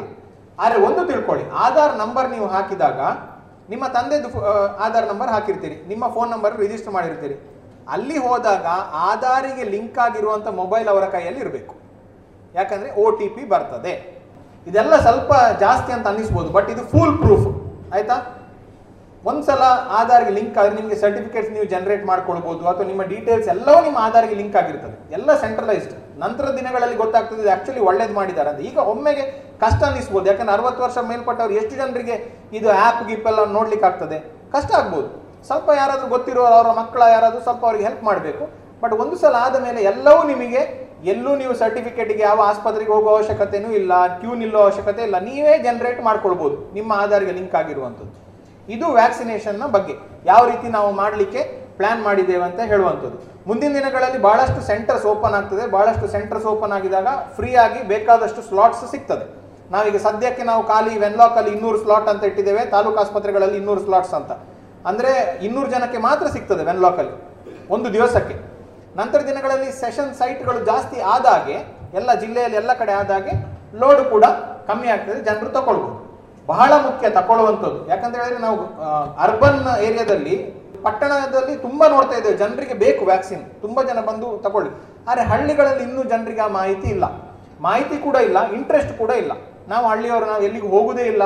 ನಮಗೆಂತಕ್ಕೆ ಸೊ ಇದನ್ನು ಫಸ್ಟ್ ನಾವು ಹೋಗಲಾಡಿಸಬೇಕಾಗ್ತದೆ. ಹಿರಿಯ ನಾಗರಿಕರು ಅವರ ಲಕ್ ಸರಿ ಇಲ್ಲದೆ ಎಲ್ಲಿ ಯಾರು ಕೋವಿಡ್ ಬಂದರೆ ಖಂಡಿತ ಕಾಂಪ್ಲಿಕೇಶನ್ ಆಗುವ ಸಾಧ್ಯತೆಗಳು ಇರ್ತದೆ. ಹಾಗಾಗಿ ಅವರಿಗೆ, ಹಳ್ಳಿಗಳ, ವಿಶೇಷವಾಗಿ ಹಳ್ಳಿಗಳಲ್ಲಿ ಈ ಮಾಹಿತಿ ತಲುಪಬೇಕು. ವ್ಯಾಕ್ಸಿನ್ ತಗೊಳ್ಳೋದು ಯಾಕೆ ಮುಖ್ಯ ಅಂತ ಗೊತ್ತಾಗಬೇಕು. ವ್ಯಾಕ್ಸಿನ್ ತಗೊಳ್ಳಿಕ್ಕೆ ಅವರು ಮುಂದೆ ಬರಬೇಕು. ಯಾಕಂದ್ರೆ ಉಚಿತವಾಗಿ ಗೌರ್ಮೆಂಟ್ ಕೊಡ್ತಾ ಇದೆ. ಇಲ್ಲಿ ಒಂದು ನೆನ್ಪಿಟ್ಕೊಳ್ಳಿ. ವ್ಯಾಕ್ಸಿನ್ ವ್ಯಾಕ್ಸಿನ್ ಎರಡು ಕಡೆಯಲ್ಲಿ ಸಿಗ್ತದೆ. ಒಂದು ಗೌರ್ಮೆಂಟಲ್ಲಿ ಒಂದು ಪ್ರೈವೇಟಲ್ಲಿ ಗೌರ್ಮೆಂಟಲ್ಲಿ ಉಚಿತವಾಗಿ ಕೊಡ್ತೇವೆ. ಯಾವುದೇ ಚಾರ್ಜ್ ಇಲ್ಲ. ಪ್ರೈವೇಟಲ್ಲಿ ಇನ್ನೂರೈವತ್ತು ರೂಪಾಯಿ ಚಾರ್ಜ್ ಮಾಡಲಿಕ್ಕೆ ಗೌರ್ಮೆಂಟ್ ಅನುಮತಿಯನ್ನು ಕೊಟ್ಟಿದೆ. ನಾಳೆ ಯಾರೋ ಪ್ರೈವೇಟಿಗೆ ಹೋಗಿ ನಮಗೆ ಫ್ರೀ ಕೊಡಿ ಅಂತ ಕೇಳಲಿಕ್ಕೆ ಆಗುದಿಲ್ಲ. ಅವರೇ ಚೂಸ್ ಮಾಡ್ಬೋದು. ಅವ್ರಿಗೆ ಎಲ್ಲಿ ಬೇಕು ಅಂತ ಹೇಳಿ ಅವ್ರು ಪ್ರೈವೇಟ್ ಬೇಕಾದ್ರೆ ಪ್ರೈವೇಟ್ ಚೂಸ್ ಮಾಡ್ಬೋದು ಗೌರ್ಮೆಂಟ್ ಬೇಕಾದ್ರೆ ಗೌರ್ಮೆಂಟ್ ಚೂಸ್ ಮಾಡ್ಬೋದು. ಅವರಿಗೆ ಬಿಟ್ಟಂತ ವಿಷಯ. ಆದರೆ ಪ್ರೈವೇಟಿಗೆ ಹೋದ್ರೆ ಇನ್ನೂರೈವತ್ತು ರೂಪಾಯಿ ಒಂದು ಡೋಸಿಗೆ ಅವರು ತಗೊಳ್ಬೇಕಾಗ್ತದೆ ತಗೊಳ್ತಾರೆ, ನೀವು ಕೊಡಬೇಕಾಗ್ತದೆ. ಇನ್ನೂರೈವತ್ತು ರೂಪಾಯಿ. ವ್ಯಾಕ್ಸಿನ್ ಒಂದೇ. ವ್ಯಾಕ್ಸಿನ್ ಅಲ್ಲಿ ಬೇರೆ, ಇಲ್ಲಿ ಬೇರೆ ವ್ಯಾಕ್ಸಿನ್ ಇಲ್ಲ. ಒಂದೇ ವ್ಯಾಕ್ಸಿನ್ ಸರ್ಕಾರದಿಂದ ಬರುವಂತೆ ವ್ಯಾಕ್ಸಿನ್ ಆದರೆ ಅವರು ಇನ್ನೂರೈವತ್ತು ರೂಪಾಯಿ ಒಂದು ಡೋಸಿಗೆ ತಗೊಳ್ಬೋದು. ಸರ್ಕಾರ ಅವರಿಗೆ ಅನುಮತಿಯನ್ನು ಕೊಟ್ಟಿದೆ. ಸರ್ಕಾರಿ ಆಸ್ಪತ್ರೆಗಳಲ್ಲಿ ಫ್ರೀ ಆಗಿ ಕೊಡ್ತಾರೆ. ಎಷ್ಟು ಡೋಸ್ ತಗೊಳ್ಬೇಕು? ಎರಡು ಡೋಸ್ ತಗೊಳ್ಬೇಕು. ವ್ಯಾಕ್ಸಿನ್ ಒನ್ ಡೋಸ್ ವ್ಯಾಕ್ಸಿನ್ ಅಲ್ಲ, ಎರಡು ಡೋಸ್. ಇವತ್ತು ತಗೊಂಡ್ರೆ ಇಪ್ಪತ್ತೆಂಟು ದಿವಸ ಬಿಟ್ಟು ಎರಡನೇ ಡೋಸ್ ಅನ್ನು ತಗೊಳ್ಬೇಕು. ಅದಕ್ಕೆ ಪುನಃ ಶೆಡ್ಯೂಲ್ ಮಾಡೋ ಅವಶ್ಯಕತೆ ಇಲ್ಲ, ಅಪಾಯಿಂಟ್ಮೆಂಟ್. ನೀವು ಇವತ್ತು ಫಸ್ಟ್ ಡೋಸಿಗೆ ಅಪಾಯಿಂಟ್ಮೆಂಟ್ ತಗೊಂಡ್ರೆ ಆಟೋಮೆಟಿಕ್ ಇಪ್ಪತ್ತೆಂಟನೇ ದಿವಸಕ್ಕೆ ನಿಮಗೆ ಅಪಾಯಿಂಟ್ಮೆಂಟ್ ಫಿಕ್ಸ್ ಆಗ್ತದೆ. ನೀವು ಪುನಃ ಅಪಾಯಿಂಟ್ಮೆಂಟ್ ತಗೊಳ್ಳುವ ಅವಶ್ಯಕತೆ ಇಲ್ಲ. ಇಪ್ಪತ್ತೆಂಟು ದಿವಸ ಆದಮೇಲೆ ನೀವು ಫಸ್ಟ್ ಡೋಸ್ ಎಲ್ಲಿ ತಗೊಂಡಿದ್ದೀರಿ ಅಲ್ಲೇ ಹೋಗಿ ಪುನಃ ನಿಮ್ಮ ಐ ಡಿ ತೋರಿಸಿದ್ರೆ ನಿಮಗೆ ಎರಡನೇ ಡೋಸ್ ಅನ್ನು ಕೊಡ್ತಾರೆ. ಇದು ತುಂಬಾ ಸಿಂಪಲ್ ಮಾಡಿದ್ದಾರೆ. ಪುನಃ ಇಪ್ಪತ್ತೆಂಟು ದಿವಸ ಆದ್ಮೇಲೆ ನೀವು ಕಾಯುವ ಅವಶ್ಯಕತೆ ಇಲ್ಲ. ಕ್ಲಿಯರ್ ಉಂಟಲ್ಲ ಇದು? ಸೊ ಸರ್ಕಾರದ ಸಂಸ್ಥೆಗಳಲ್ಲಿ ಉಚಿತವಾಗಿ ಕೊಡ್ತಾರೆ. ಪ್ರೈವೇಟ್ ಸಂಸ್ಥೆಯಲ್ಲಿ ಇನ್ನೂರೈವತ್ತು ರೂಪಾಯಿ ಚಾರ್ಜ್ ಮಾಡ್ತಾರೆ. ಎರಡು ಡೋಸ್ ಅನ್ನು ಪ್ರತಿಯೊಬ್ಬರು ತಗೊಳ್ಬೇಕಾಗ್ತದೆ ಇಪ್ಪತ್ತೆಂಟು ದಿವಸದ ವ್ಯತ್ಯಾಸದಲ್ಲಿ. ಒಂದು ಡೋಸ್ ತಗೊಂಡ್ರೆ ಸಾಕಲ್ಲ? ಖಂಡಿತ ಸಾಕಾಗೋದಿಲ್ಲ ಬೂಸ್ಟರ್ ಡೋಸ್ ಪ್ರತಿಯೊಂದು ವ್ಯಾಕ್ಸಿನ್ಗೆ ಇಂಪಾರ್ಟೆಂಟ್ ಈಗ ನಾವು ಮಕ್ಕಳಿಗೆ ಮೂರು ಸಲ ಕೊಡಿಸೋದಿಲ್ವಾ? ಒಂದೂವರೆ ತಿಂಗಳು, ಎರಡೂವರೆ ತಿಂಗಳು ಮೂರು ತಿಂಗಳು, ಯಾಕೆ ಒಂದು ಡೋಸ್ ಸಾಕಾಗ್ತದಲ್ಲ? ಪ್ರತಿ ಬಾರಿ ಕೊಟ್ಟ ಹಾಗೆ ರೋಗ ನಿರೋಧಕ ಶಕ್ತಿಯನ್ನು ಹೇಳ್ತೇವೆ, ಅಥವಾ ವ್ಯಾಕ್ಸಿನ್ ಎಫ್, ಎಫಿಕೆಸಿ ಅಂತ ನಾವು ಏನು ಹೇಳ್ತೇವೆ? ಅದು ಜಾಸ್ತಿ ಆಗ್ತಾ ಹೋಗ್ತದೆ. ಸೊ ಎರಡು ಬಾರಿ ಕೊಟ್ಟಾಗ ಸುಮಾರು ಎಪ್ಪತ್ತೆಂಟರಿಂದ ಎಂಬತ್ತು ಪರ್ಸೆಂಟಷ್ಟು ಎಫಿಷಿಯನ್ಸಿ ಉಂಟು ಅಂತ ಹೇಳುವಂಥದ್ದನ್ನು ಹೇಳಿದ್ದಾರೆ. ಸೊ ಒಂದು ಡೋಸ್ ತಗೊಂಡ್ರೆ ಯಾವ ಪ್ರಯೋಜನ ಕೂಡ ಇಲ್ಲ. ಒಂದು ಡೋಸ್ ತಗೊಂಡ ಮೇಲೆ ಎರಡನೇ ಡೋಸ್ ಕಡ್ಡಾಯವಾಗಿ ತಗೊಂಡ್ರೆ ಮಾತ್ರ ಉಪಯೋಗ ಆಗ್ತದೆ. ಇನ್ನು ಕೆಲವು ನಮಗೆ ದೊಡ್ಡ ಪೆಟ್ಟಾದದ್ದು ಯಾವಾಗ ಅಂತ ಹೇಳಿದ್ರೆ ನ್ಯೂಸ್ ಅಲ್ಲಿ ಬಂತು. ಏನು ವ್ಯಾಕ್ಸಿನ್ ತಗೊಂಡ್ರೆ ನಲವತ್ತೈದು ದಿವಸ ಯಾರು ಆಲ್ಕೋಹಾಲ್ ಮುಟ್ಟಬಾರದು ಅಂತ ನೋಡಿದ್ರಲ್ಲ? ಎಲ್ಲ ಗಂಡಸರಂತೂ ಹೆದರಿ ಅರ್ಧ ಕರ್ಧ ಜನ ಬರಲೇ ಇಲ್ಲ. ಅದು ಶುದ್ಧ ಸುಳ್ಳು. ಅಂತ ಯಾವುದೇ ಇದನ್ನು ಡಬ್ಲ್ಯೂ ಆಗಲಿ ಅಥವಾ ಭಾರತ ಸರ್ಕಾರ ಆಗಲಿ ಅಂತ ಯಾವುದೇ ನಿಯಮವನ್ನು ಹಾಕಲಿಲ್ಲ. ಹಾಕಲಿಲ್ಲ. ಹಾಗಂತೇಳಿ ಆಲ್ಕೋಹಾಲ್ ಕುಡಿದು ಒಳ್ಳೇದು ಕೂಡ ಅಲ್ಲ, ಕುಡಿಬಾರ್ದು. ಅದು ಬೇರೆ ವಿಷಯ. ಬಟ್ ವ್ಯಾಕ್ಸಿನಿಗೂ ಅದಕ್ಕೂ ಯಾವುದೇ ರೀತಿಯ ಸಂಬಂಧ ಇಲ್ಲ. ಇದನ್ನು ತಿಳ್ಕೊಳ್ಬೇಕು. ಆಯ್ತಾ? ವ್ಯಾಕ್ಸಿನ್ ತಕೊಳ್ಳೋದಕ್ಕೂ ಆಲ್ಕೋಹಾಲ್ ಕುಡಿಯೋದಕ್ಕೂ ಅಥವಾ ಇನ್ನೇನೋ ಪಥ್ಯ ನಾನ್ ವೆಜ್ ತಿನ್ನಬಾರ್ದ ತಿನ್ನಬಾರ್ದು ಅದಕ್ಕೂ ಇದಕ್ಕೂ ಯಾವುದೇ ರೀತಿಯ ಸಂಬಂಧ ಇಲ್ಲ. ಇದನ್ನು ಕೂಡ ಹೆಚ್ಚಿನವರು ತಲೆಯಿಂದ ತೆಗೆದಾಕ್ಬೇಕಾಗ್ತದೆ. ಆಯ್ತಾ? ಇನ್ನು ವ್ಯಾಕ್ಸಿನ್ ತಕೊಂಡ್ರೆ ಏನಾಗಬಹುದು? ನೋಡಿ, ಒಬ್ಬನಿಗೆ ವ್ಯಾಕ್ಸಿನ್ ಕೊಟ್ಟಾಗ ಯಾವುದೇ ಸೆಂಟರ್ ಪ್ರೈವೇಟ್ ಇರ್ಬೋದು ಗೌರ್ಮೆಂಟ್ ಸೆಂಟರ್ ಇರ್ಬೋದು ಮೂವತ್ತು ನಿಮಿಷಗಳ ಕಾಲ ಅವರನ್ನು ಒಬ್ಸರ್ವೇಷನ್ ಅಲ್ಲಿ ನಾವು ಕೂರಿಸ್ತೇವೆ. ಅಲ್ಲಿ ಟ್ರೈನ್ಡ್ ಸ್ಟಾಫ್ ನರ್ಸಸ್ ಇರ್ತಾರೆ, ಅವರನ್ನು ನೋಡ್ಕೊಳ್ಳಿಕ್ಕೆ. ಯಾಕಂತ ಹೇಳಿದ್ರೆ ಏನೇ ಸಣ್ಣ ಪುಟ್ಟ ರಿಯಾಕ್ಷನ್ ಆದ್ರೂ ಮೂವತ್ತು ನಿಮಿಷದೊಳಗೆ ಆಗಬಹುದು ಅಂತ ಹೇಳುವಂತ ಪರಿಕಲ್ಪನೆಯಲ್ಲಿ. ಹಾಗಂತ ಹೇಳಿ ಆಗ್ಬೇಕಂತ ಏನೂ ಇಲ್ಲ. ಮೂವತ್ತು ನಿಮಿಷ ಅವರ ಒಬ್ಸರ್ವೇಷನ್ ಕೂತ ಮೇಲೆ ನಾವು ಅವರನ್ನು ಮನೆ ಕಳಿಸ್ತೇವೆ. ಹೆಚ್ಚಾಗಿ ವ್ಯಾಕ್ಸಿನ್ ತಗೊಂಡವರಲ್ಲಿ ನೀವು ಕೇಳಿದ್ರೆ ಸ್ವಲ್ಪ ಒಂದು ಬೆಳಿಗ್ಗೆ ವ್ಯಾಕ್ಸಿನ್ ತಗೊಂಡ್ರೆ ಸಾಯಂಕಾಲ ಆಗುವಾಗ ಸ್ವಲ್ಪ ಮೈಕೈ ನೋವು ಆದಾಗ ಆಗ್ತದೆ, ಸ್ವಲ್ಪ ಜ್ವರ ಬಂದಾಗ ಆಗ್ತದೆ. ಅಷ್ಟೇ. ಒಂದು ಪ್ಯಾರಾಸಿಟಮಾಲ್ ಮಾತ್ರೆ ತಗೊಂಡು ಮಲಗಿದ್ರೆ ಏನು ಪ್ರಾಬ್ಲಮ್ ಇಲ್ಲ. ನೆಕ್ಸ್ಟ್ ದಿವಸ ಹೆಚ್ಚಿನವರು ಸರಿ ಇರ್ತಾರೆ. ಇಂಜೆಕ್ಷನ್ ಕೊಟ್ಟಾಗ ಕೈ ನೋವು ಅಂತೂ ಇರ್ತದೆ. ಯಾವ ಇಂಜೆಕ್ಷನ್ ಕೊಟ್ಟರು ಕೈ ನೋವು ಒಂದೆರಡು ದಿವಸ ಇರ್ತದೆ. ಇದು ಬಿಟ್ಟು ಯಾವುದೇ ಮೇಜರ್ ಸೈಡ್ ಇಫೆಕ್ಟ್ ಆಗಲಿ ಅಥವಾ ನೀವು ಹೇಳಿದಾಗ ಎ ಎಫ್ ಐ ಅಂತ ನಾವು ಹೇಳ್ತೇವೆ. ಅಂಥದ್ದು ನಮ್ಮ ಜಿಲ್ಲೆಯಲ್ಲಿ ಆಗಲಿಲ್ಲ. ಬೇರೆ ಜಿಲ್ಲೆಗಳಲ್ಲಿ ಕೆಲವು ಕಡೆ ಸಾವು ಅದು ಇದು ಅಂತ ನ್ಯೂಸ್ ಅಲ್ಲಿ ನೋಡಿರ್ಬೋದು. ಆದರೆ ಅದಕ್ಕೂ ವ್ಯಾಕ್ಸಿನ್ ಯಾವುದೇ ಸಂಬಂಧ ಇಲ್ಲ ಅಂತ ಹೇಳುವಂಥದ್ದನ್ನು ಸರ್ಕಾರ ನಮ್ಮ ರಾಜ್ಯ ಸರ್ಕಾರ ವೆರಿ ಕ್ಲಿಯರ್ ಆಗಿ ಹೇಳಿದೆ. ವೆರಿ ಕ್ಲಿಯರ್ ಆಗಿದೆ. ಅದು ಹೇಗೆ ಅಂತ ಹೇಳಿದ್ರೆ ಪೋಲಿಯೋ ಡ್ರಾಪ್ಸ್ ಹಾಕಿ ಮನೆಗೆ ಹೋಗುವಾಗ ಪಾನಿಪುರಿ ತಿಂದು ಹೋಗ್ತಾರೆ. ಅಲ್ಲಿ ಲೂಸ್ ಮೋಷನ್ ಆದ್ರೆ ಪೋಲಿಯೋ ಡ್ರಾಪ್ಸ್ ಇಂದಾಗಿ ಲೂಸ್ ಮೋಷನ್ ಆಯ್ತು ಅಂತ ಹೇಳ್ತಾರೆ. ಈ ತರ ವ್ಯಾಕ್ಸಿನ್ನ ಬಗ್ಗೆ ಮೊದಲಿಂದ ಕೂಡ ಇಂಥದ್ದು ಚರ್ಚೆಗಳು ನಡೀತಾ ಇದೆ. ಇದು ವ್ಯಾಕ್ಸಿನ್ಗೆ ಸಂಬಂಧಪಟ್ಟ ಹಾಗೆ ಯಾವ ರೀತಿ ನಡೀತಾ ಇದೆ ಅಂತ ಹೇಳುವಂಥದ್ದು. ಸೊ ಎಲ್ಲರೂ ಕೂಡ, ನಿಮ್ಮ ಮನೆಯಲ್ಲಿ ಕೂಡ ಹಿರಿಯ ನಾಗರಿಕರು ಇರ್ತಾರೆ ಅಥವಾ ನಲವತ್ತೈದು ವರ್ಷದಿಂದ ಐವತ್ತೊಂಬತ್ತು ವರ್ಷದ ಒಳಗಿನ ಏನಾದರೂ ಕಾಯಿಲೆ ಇರುವವರು ಇರ್ತಾರೆ ದಯವಿಟ್ಟು ಅವರೆಲ್ಲರಿಗೂ ವ್ಯಾಕ್ಸಿನ್ ತಗೊಳ್ಳಿಕ್ಕೆ ಉತ್ತೇಜನವನ್ನು ಕೊಡಬೇಕು. ಅವರಿಗೆ ಹೆಲ್ಪ್ ಮಾಡಿ. ಅರವತ್ತು ವರ್ಷ ಮೇಲ್ಪಟ್ಟವರು ನೀವು ಸ್ಟೂಡೆಂಟ್ಸ್ ಇದ್ದೀರಿ, ಎಲ್ಲ ಮೊಬೈಲ್ ಫೋನ್ ನಿಮ್ಮ ಹತ್ರ ಇಪ್ಪತ್ತೈದು, ಮೂವತ್ತು ಸಾವಿರ ಮೊಬೈಲ್ ಫೋನ್ ಇರ್ತದೆ. ಆ್ಯಪ್ಗಳಲ್ಲಿ ಸ್ಪೆಷಲಿಸ್ಟ್ ಇರ್ತೀರಿ. ನೀವುಗಳು ಹೆಲ್ಪ್ ಮಾಡಿ. ಪಾಪ ಹಿರಿಯ ನಾಗರಿಕ, ಗೊತ್ತಾಗುದಿಲ್ಲ. ಈ ಆಂಡ್ರಾಯ್ಡ್ ಆ್ಯಪ್ ಇದೆಲ್ಲ ಗೊತ್ತಾಗ, ನಮಗೆ ಅರ್ಥ ಆಗುದಿಲ್ಲ. ನಮಗೆ ಅರ್ಥ ಆಗಲಿಕ್ಕೆ ಸ್ವಲ್ಪ ಟೈಮ್ ಬೇಕು. ಅವರಿಗೆ ತುಂಬ ಕಷ್ಟ ಆಗ್ತದೆ. ಅಂಥವರಿಗೆ ದಯವಿಟ್ಟು ಸೆಲ್ಫ್ ರಿಜಿಸ್ಟ್ರೇಷನ್ಗೆ ಹೆಲ್ಪ್ ಮಾಡಿ, ಅವರಿಗೆ ಅಪಾಯಿಂಟ್ಮೆಂಟ್ ಶೆಡ್ಯೂಲ್ ಮಾಡಿ ಕೊಡಿ. ಎಲ್ಲಿ ಹೋಗಬೇಕು ಅಂತ ಹೇಳಿ ಸೊ ಇದರಿಂದಾಗಿ ಬಹಳಷ್ಟು ಉಪಯೋಗ ಆಗ್ತದೆ. ಜನರು ಒಬ್ಬರಿಂದ ಒಬ್ರಿಗೆ ಹೆಲ್ಪ್ ಮಾಡಿದ್ರೆ ಮಾತ್ರ ಆಗ್ತದೆ. ಮತ್ತೆ ಮಾಹಿತಿಯನ್ನು ಸರಿಯಾಗಿ ಕೊಡಬೇಕು. ತಕೊಂಡವರು ವ್ಯಾಕ್ಸಿನ್ ತಕೊಂಡವರು ದಯವಿಟ್ಟು ಎದುರು ಬಂದು ಎಲ್ರಿಗೂ ಹೇಳಬೇಕು, ನಾನು ವ್ಯಾಕ್ಸಿನ್ ತಗೊಂಡಿದ್ದೇನೆ, ನನಗೇನು ತೊಂದರೆ ಆಗಲಿಲ್ಲ ಅಂತ ಹೇಳುವಂತ ಏನು ಸಂದೇಶವನ್ನು ಎಲ್ರಿಗೂ ಕಳಿಸ್ಬೇಕಂತ ಹೇಳಿ ಕೇಳ್ಕೊಳ್ತಾ ಇದ್ದೇನೆ. ಇದು ಇಷ್ಟು ವ್ಯಾಕ್ಸಿನ್ ಈಗ ತುಂಬ ಬಹಳಷ್ಟು ಮಾತಾಡೋದಿದ್ರೆ ಒಂದು ದಿವಸ ಮಾತಾಡ್ಬೋದು. ಆದರೆ ಸಂಕ್ಷಿಪ್ತವಾಗಿ ಹೇಳಿದ್ದೇನೆ, ಎಷ್ಟು ಬೇಕು ಅಷ್ಟೇ ಹೇಳಿದ್ದೇನೆ. ನಮ್ಮಲ್ಲಿ ಈಗಾಗಲೇ ವ್ಯಾಕ್ಸಿನೇಷನ್ ಸ್ಟಾರ್ಟ್ ಆಗಿದೆ.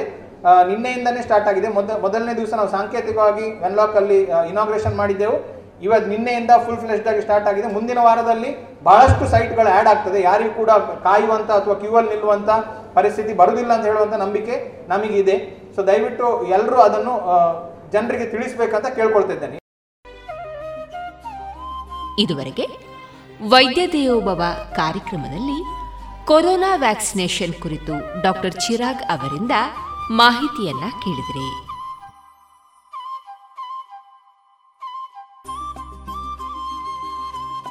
ಇನ್ನು ಮುಂದೆ ಮಧುರ ಗಾನ ಪ್ರಸಾರವಾಗಲಿದೆ.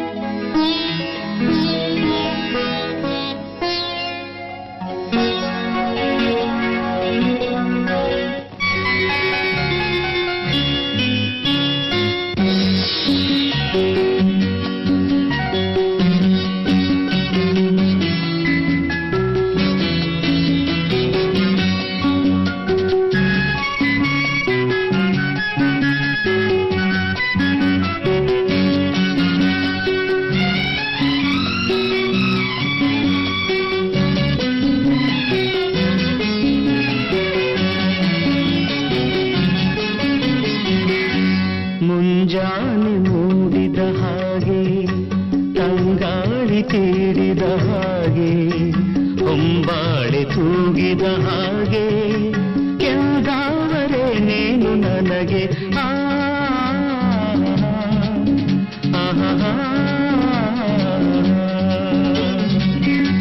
ಮುಂಜಾನೆ ಮೂಡಿದ ಹಾಗೆ ತಂಗಾಳಿ ತೀಡಿದ ಹಾಗೆ ಹೊಂಬಾಳೆ ತೂಗಿದ ಹಾಗೆ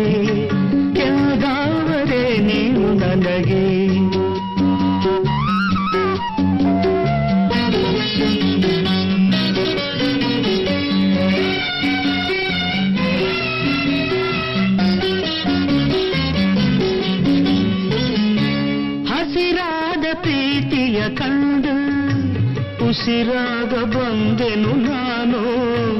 ಹಸಿರಾದ ಪ್ರೀತಿಯ ಕಂಡು ಉಸಿರಾಗ ಬಂದೆನು ನಾನು. ಸಸಿಯಾದ ಸ್ನೇಹ ಮೋಹಬ್ಬಲು ಬೆಳೆದು ನಿಂತಿರಲು ಓಡಿ ಬಂದೆ ಬಳಿಗೆ. ಮುಂಜಾನೆ ಮೂಡಿದ ಹಾಗೆ ತಂಗಾಳಿ ತೀರಿದ ಹಾಗೆ ಹೊಂಬಾಳೆ ತೂಗಿದ ಹಾಗೆ. ಕೆಂಗಾವರೆ ನೀನು ನನಗೆ ಹಾ ಹಾ ಹಾ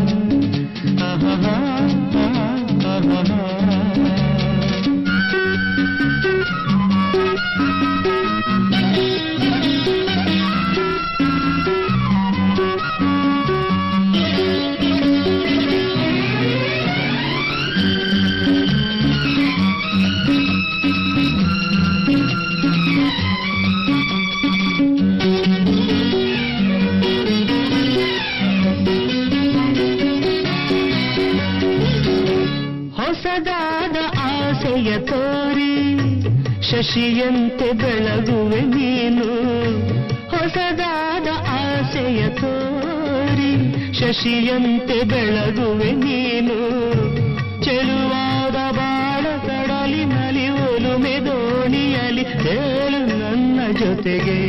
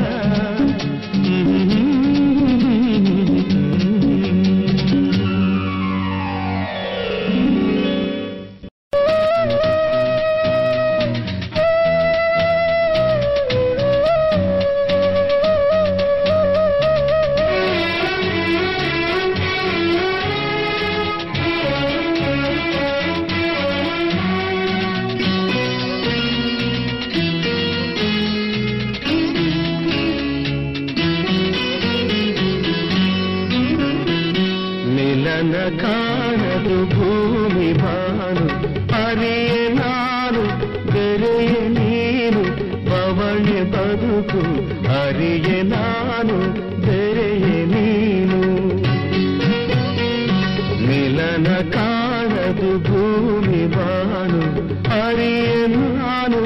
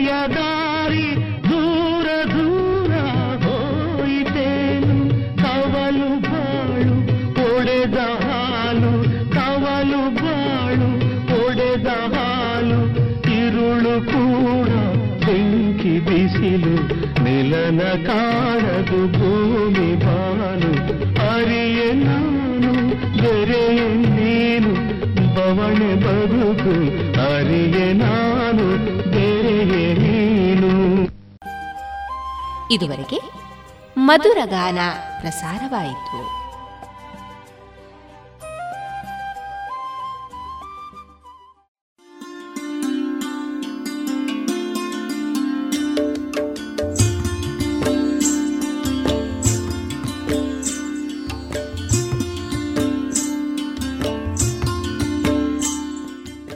ರೇಡಿಯೋ ಪಾಂಚಜನ್ಯ ಸಮುದಾಯ ಬಾನುಲಿ ಕೇಂದ್ರದಿಂದ ನಿಮ್ಮ ಕಾರ್ಯಕ್ರಮಗಳು ಪ್ರಸಾರವಾಗಬೇಕೆ? ಹಾಗಿದ್ದರೆ ನಮ್ಮನ್ನು ಸಂಪರ್ಕಿಸಿ. ನಮ್ಮ ದೂರವಾಣಿ ಸಂಖ್ಯೆ ಸೊನ್ನೆ ಎಂಟು ಎರಡು ಐದು ಒಂದು, ಎರಡು ಒಂಬತ್ತು ಎಂಟು ನಾಲ್ಕು ಒಂಬತ್ತು ಒಂಬತ್ತು.